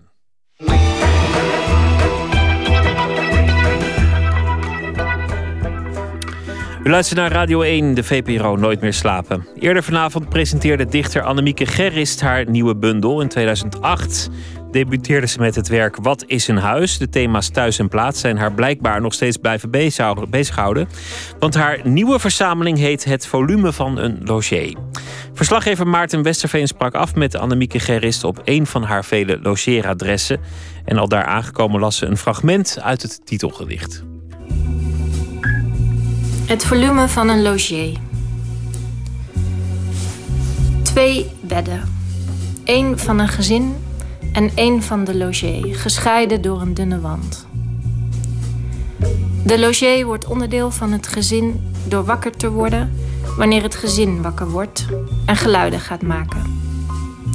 Andersom, de logier die de geluiden maakt, maakt geen verschil in het gezin. Het gezin is steviger dan één logier die vreemd is. Toen jij, jij zei dat we je op je logeeradres konden eh, ontmoeten. Ja. Nou ja, dan hoop je op een logeerkamer. Maar dit is een echte. Ik bedoel, niets doet je zo voelen dat je ergens logeert als deze, denk ik. Kan je hem, zou, je hem, zou je hem kunnen beschrijven waar we nu, waar we nu zitten? Wat voor kamer? Nou, ik, ik weet dat dit eh, de speelkamer is van de kinderen van eh, vrienden van mij. Dus we zitten nu in een speelkamer voor kleine jongens. Ehm, ja, één wand is helemaal eh, geverfd met eh, bordkrijt. Dus dan kunnen ze op tekenen en weer uit eh. En er zijn, is monsterbehang. Dit hebben ze helemaal speciaal voor gedaan. Dus heel trots op zijn jongens. Ze hebben me alle monsters laten zien. Ik vind het heel leuk behang. En ik zit op het bed. Ehm, en dit bed is nu vierkant. en dat kan je uitklappen. Dus als ik hier logeer, dan, dan wordt het uitgeklapt tot een bed. En nu, eh, Voel je hier thuis als je hier, eh, als je hier logeert? ja, heel erg. Ja, heel erg. We hadden het erover, hè, waar zullen we afspreken zijn? Nou ja, weet je, zo'n logeerplek is wel echt... Nee, is toch wel heel erg belangrijk voor, eh, voor die bundel ook. En waarom is dat zo? Maar ik denk dat deze logeerkamer exemplarisch is voor uh, alle logeerkamers waar ik uh, ben. Deze is natuurlijk specialer omdat het vrienden zijn, maar ik logeer vrij veel bij vrienden. En wat ik uh, daar exemplarisch aan vind, is dat ik schrijf in um, tussenruimtes. Dus ruimtes die niet van mij zijn, maar waar ik me wel heel erg thuis voel. Want ik voel me vaak heel erg thuis in ruimtes waar, die niet mijn huis zijn. En ik zoek, ik zoek altijd naar waar is die grens dan en waar, wat maakt nou dat iets een thuis of een huis is. En als ik in, uh, ergens logeer of um, onderweg ben in een trein, heb ik het ook. Dan op de een of andere manier kan ik dan beter uh, dat, het grenzeloze van die ruimte of van, van die tussenruimte. De, kan ik beter mijn, mijn, mijn eigen werk en mijn eigen gedachten en mijn eigen personages ontmoeten. Op een gegeven moment in de bundel zeg je: haal me hier weg, ik heb een thuis gevonden. Wat bedoel je daarmee? ik heb een huis gevonden. Ja, dat is toch iets dat anders, is, ja. Wezenlijk anders. Wezenlijk anders. Nou, dat, dat, ik heb dat uh, geschreven toen ik mijn, uh, ja, eigenlijk mijn eerste eigen uh, appartement in Amsterdam kreeg. Um, en toen, ja, toen heb ik dat geschreven toen ik ergens anders logeerde. Want ik schrijf nooit thuis eigenlijk.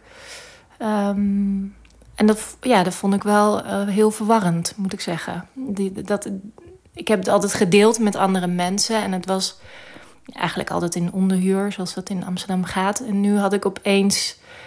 Uh, ik weet niet eens of ik dat wel mag zeggen. Maar goed, ik had opeens een officieel eigen appartement. Um, ja, dat vond ik wel ja, daar raakte ik wel van in de war.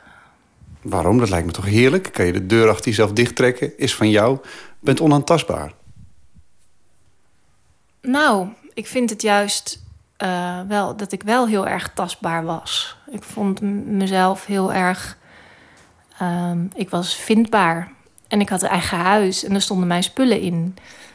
Maar tegelijkertijd heb ik altijd, uh, als ik bijvoorbeeld op vakantie ben geweest, en ik ga terug, denk ik altijd, goh, zou, zou het er nog staan? En ik ben altijd heel verbaasd als mijn sleutel in het slot past.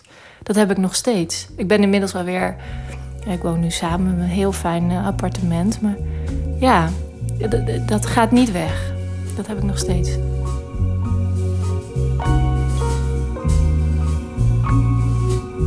De logier doet mee met de afwas. S'avonds, als iedereen slaapt, vindt de logier een bad gevuld met water. En dan herinnert de logier zich dat vlak voor het eten het halve gezin, moeder, zoontje, in bad is geweest. Vlak achter elkaar heel snel. Het water is groen als van een schoon zwembad. En de logier heeft het koud. De logier denkt dat het water schoon is. Waarom is het bad nog steeds gevuld? De logier weet niet of het water voor haar is. En ze wil het volle, schone bad niet zomaar laten leeglopen zonder reden. Het water van het bad heeft het volume gemeten van het halve gezin. Wanneer herkende je dat thema in jezelf? Dat dat iets was waar je, nou ja, over wou dichten... waar je hele bundels aan zou kunnen wijden zelfs? Nou ja, de eerste bundel van mij heet Waar is een huis? En toen had ik het nog niet zo op mezelf uh, betrokken. Ook omdat het heel erg ging over een man. Vaak een personages die in en uit een huis uh, liepen. En hoewel de titel natuurlijk schreeuwt erom... had ik het zelf nog niet heel erg door. Um, en toen ging ik verder schrijven en verder schrijven... en kreeg een andere redacteur... En ik, ik ben van poëzie ook altijd heel erg geïrriteerd. Um, uh, vaak in ieder geval. En toen kwamen we weer al die huizen terug. En toen zei ik tegen mijn redacteur: nou, heb ik het weer. En uh, ik wilde vanaf. Maar elke keer als ik iets over, over iets anders ga schrijven, komt dat terug. En toen zei zij natuurlijk, nou, um, wees blij. Er zijn schrijvers die niet weten waar ze over moeten schrijven. En jij hebt iets, maar je wil er vanaf. Um, het is zeg maar zoiets wat zo duidelijk voor je voeten ligt, wat je dan zelf niet ziet. En sindsdien dacht ik: oké, dat is ook wel weer zo. Uh, het is kennelijk iets wat, wat bij mij hoort en ik ga me daar niet meer tegen verzetten. En sindsdien um, ben ik daar ook op een ander level over na gaan denken. Omdat, kijk, je hebt logeren letterlijk in huizen. Maar ik, ik heb ook heel vaak eh, de gedachte ehm, aan de tijd dat ik. De, de, de onvoorstelbare lange tijd dat wij hier met z'n allen niet zijn. En daarmee eh, wij eigenlijk even logeren hier op aarde. Maar dit is ook allemaal niet van ons. Ehm, dus ja, d- die gedachte, daar, daar gaat die bundel ook wel heel erg over. En die laag. Dat kan je ook terugzien in de toon van jouw gedichten. Ik zou je toon niet als afstandelijk beschrijven. Er zit, er, er zit er afstand tussen jou en de dingen waar je over schrijft. Maar ze zijn niet afstandelijk. Ik denk dat ik ehm, dat afstandelijke, dat hoor ik natuurlijk wel eh, vaker. En dat is denk ik meer de, de stijl die ik gebruik. Ehm, en ik denk dat ik dat nodig heb, omdat het anders heel erg, zeg maar, het. Ik denk dat de personages en de mensen die erin voorkomen... zijn erg dicht bij mij of, of, of eh, leven in mij. Enorm. Dus om dat te bekijken heb ik afstand nodig. Dus, ehm, en op die manier door... Kijk, ik denk dat een gedicht af is... of mijn, mijn gedicht klaar is als het eh, gedicht mij iets leert... wat ik voor het gedicht nog niet wist... Dus wat ik met het schrijven doe, of ook met tekenen, is dat ik ehm, heel veel afstand neem. En op de een manier, nou ja, tijdens het schrijven weet ik niet wat er gebeurt, maar ik toets het altijd aan: wist ik dit al? Wist ik dat ik dit wist? Als ik dat al wist, dan is het nog niet klaar. Dan laat ik het liggen. Als ik denk van dit, is, dit is nieuw, dit, zo heb ik dit nog niet bekeken, dan, dan laat ik het ook liggen. Maar dan ga ik er wel aan verder eh, schrijven. Hoe doe je dat precies? Nou, door eh, de vorm. eh, daarin kan je natuurlijk heel veel doen in techniek. En dingen naast elkaar zetten. En die weer dingen bij elkaar oproepen waar je van tevoren dacht... ik wist niet dat ze een connectie hadden. Tuurlijk komt alles uit mezelf. Ik vind zelf de theorie altijd heel interessant eh, van... en die is niet van mijzelf. Ik weet nu even niet van wie die is, maar... dat de teksten al aanwezig zijn en, en alleen nog... En, en de beelden ook, maar alleen nog een schrijver en kunstenaar nodig hebben om het te, maken. Zo voelt het soms wel. Aan de andere kant, ja, ik denk dat, er, dat iedereen leeft met heel veel beelden en heel veel informatie en heel veel dingen in zijn leven opslaat. En ah, ik neem dat allemaal mee. Zoals ik. We- Nolans heeft dat zo ooit. Ik heb hem geïnterviewd en het eerste wat hij zei was. Ja, ik, ik zit hier, jij zit hier, maar wij ontmoeten ook elkaars generatie, elkaars ouders, elkaars voorouders. Dat vond ik heel mooi. En ik dacht, ja, dat, dat leeft allemaal mee, die lagen.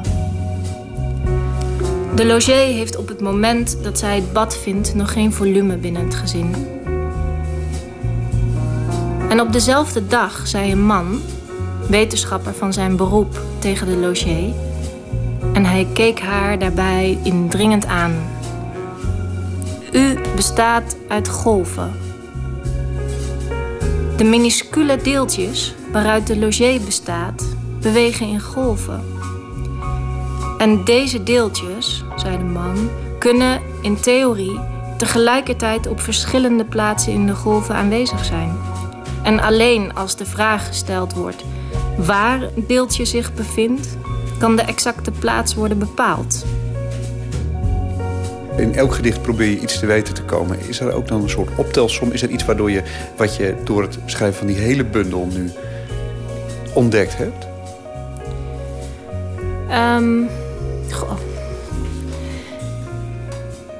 Nou, dat, meestal duurt dat even. Kijk, ik kan per gedicht wel zeggen wat ik ontdekt heb, maar een, een bundel maken is ook echt het eh, bijna een soort eh, partituren. Dus je moet verschillende muziekinstrumenten tegelijk lezen. Ik bedoel, ik moet. Ik, ik, leef al zes jaar met die gedichten, dus voor mij zijn ze heel bekend. Maar nu ze in een boek zijn, is het weer heel nieuw. Dus ik moet het ook nog heel vaak lezen. Maar wat ik. Dus ik, ik kan nog niet volledig op je vraag beantwoorden. Maar wat ik alvast wel heb geleerd, ehm, is ehm, dat dit thema van het huis, wat in het eerste boek vrij, ja, gewoon heel erg ging over mensen in en uit een huis, dat het nu weer dat ik dat nu weer. ehm, ja, dat zat daar ook al in. Maar dat, ik ben me nu bewuster geworden van eh, mijn eigen bewustzijn van het logeren. Dat, dat ik denk dat wij hier logiers zijn. En ehm, zo heb ik de bundel ook ingericht. Ehm, ja, dat is iets waarvan ik niet wist dat ik daar zo eh, onbewust mee bezig was. Ik heb er wel heel veel over gelezen en kan het allemaal, als ik terugkijk, vind ik het heel logisch. Maar zo expliciet had ik, het, had ik niet gedacht dat ik daarmee bezig was. En hoe heeft dat jouw dichten beïnvloed? Nou, ik denk dat de ruimte, zeg maar, als je het eerst hebt over dat je denkt binnen de ruimte van het huis. En vervolgens maak je een stap verder en, ze, en denk je, wij zijn hier allemaal logiers. We zijn hier langer niet dan wel. We, we, eigenen deze aarde toe alsof het van ons is, maar dat is het niet. Wij zijn hier gewoon heel even op bezoek. Ehm,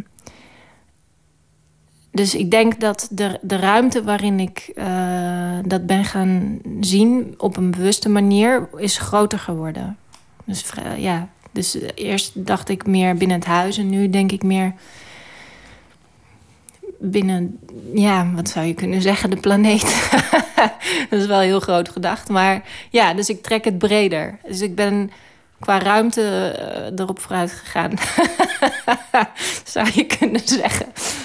Ik vind het ook zo mooi dat je dus op die gedachte komt... terwijl je hier naar een piratenschip zit te kijken... en de monsters je van alle kanten toe, toelachen. Dat juist hier dat soort gedachten dan tevoorschijn mogen komen. Ja, maar ik denk dat wat je hier ziet is iets heel wezenlijks. Het zijn namelijk kinderen die opgroeien. En ehm, ik vraag me ook af, eh, waarom planten wij ons toch allemaal zo voort? Dat, eh, dat is natuurlijk een ontzettende clichévraag, maar wel, dat zijn hele wezenlijke zaken.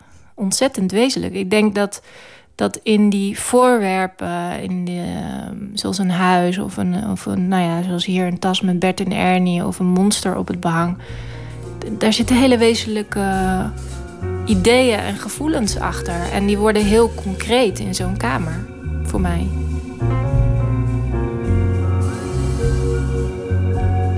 De logier is opgegroeid aan zee. Ze kijkt naar het bad met het frisse groene water. De logier bestaat uit golven. Ze denkt aan haar eigen huis. Staat met haar huis in haar hoofd in het huis van het gezin. De logier kleedt zich uit en stapt in bad. Het water is afgekoeld. Het water golft door de bewegingen van de logier. De logier bestaat uit golven. De golven van het water en de golven van de logier vermengen zich met elkaar. Ze bevinden zich in de ruimte van het bad. De logier is in golven aanwezig. En zij is ook een golf van het bad.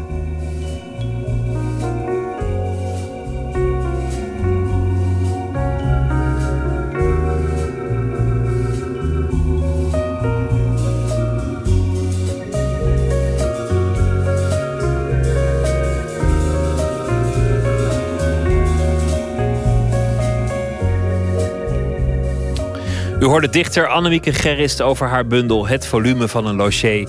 Dat is verschenen bij De Bezige Bij in gesprek met verslaggever Maarten Westerveen. En daarmee zijn we bijna aan het einde gekomen van deze aflevering van Nooit meer slapen. We hebben ook een website vpro.nl slash nooit meer slapen. En u kunt ons mailen nooit meer slapen vpro.nl of via Twitter vpro nms. Morgen worden we voorafgegaan door het 20-delig hoorspel Bonita Avenue. Althans, één van de delen van de 20 hoort u morgen naar de gelijknamige roman van Peter Buwalda. En na afloop gaat Wim Brands op bezoek bij wetenschapsfilosoof Rijn Gerritsen.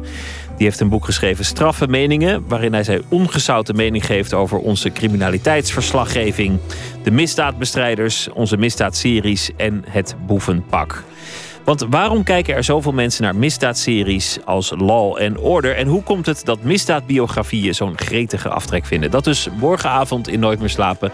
Voor nu wens ik u een hele mooie nacht en morgen een mooie dag. Straks op deze zender Omroep Baks met Astrid de Jong. Tot morgen.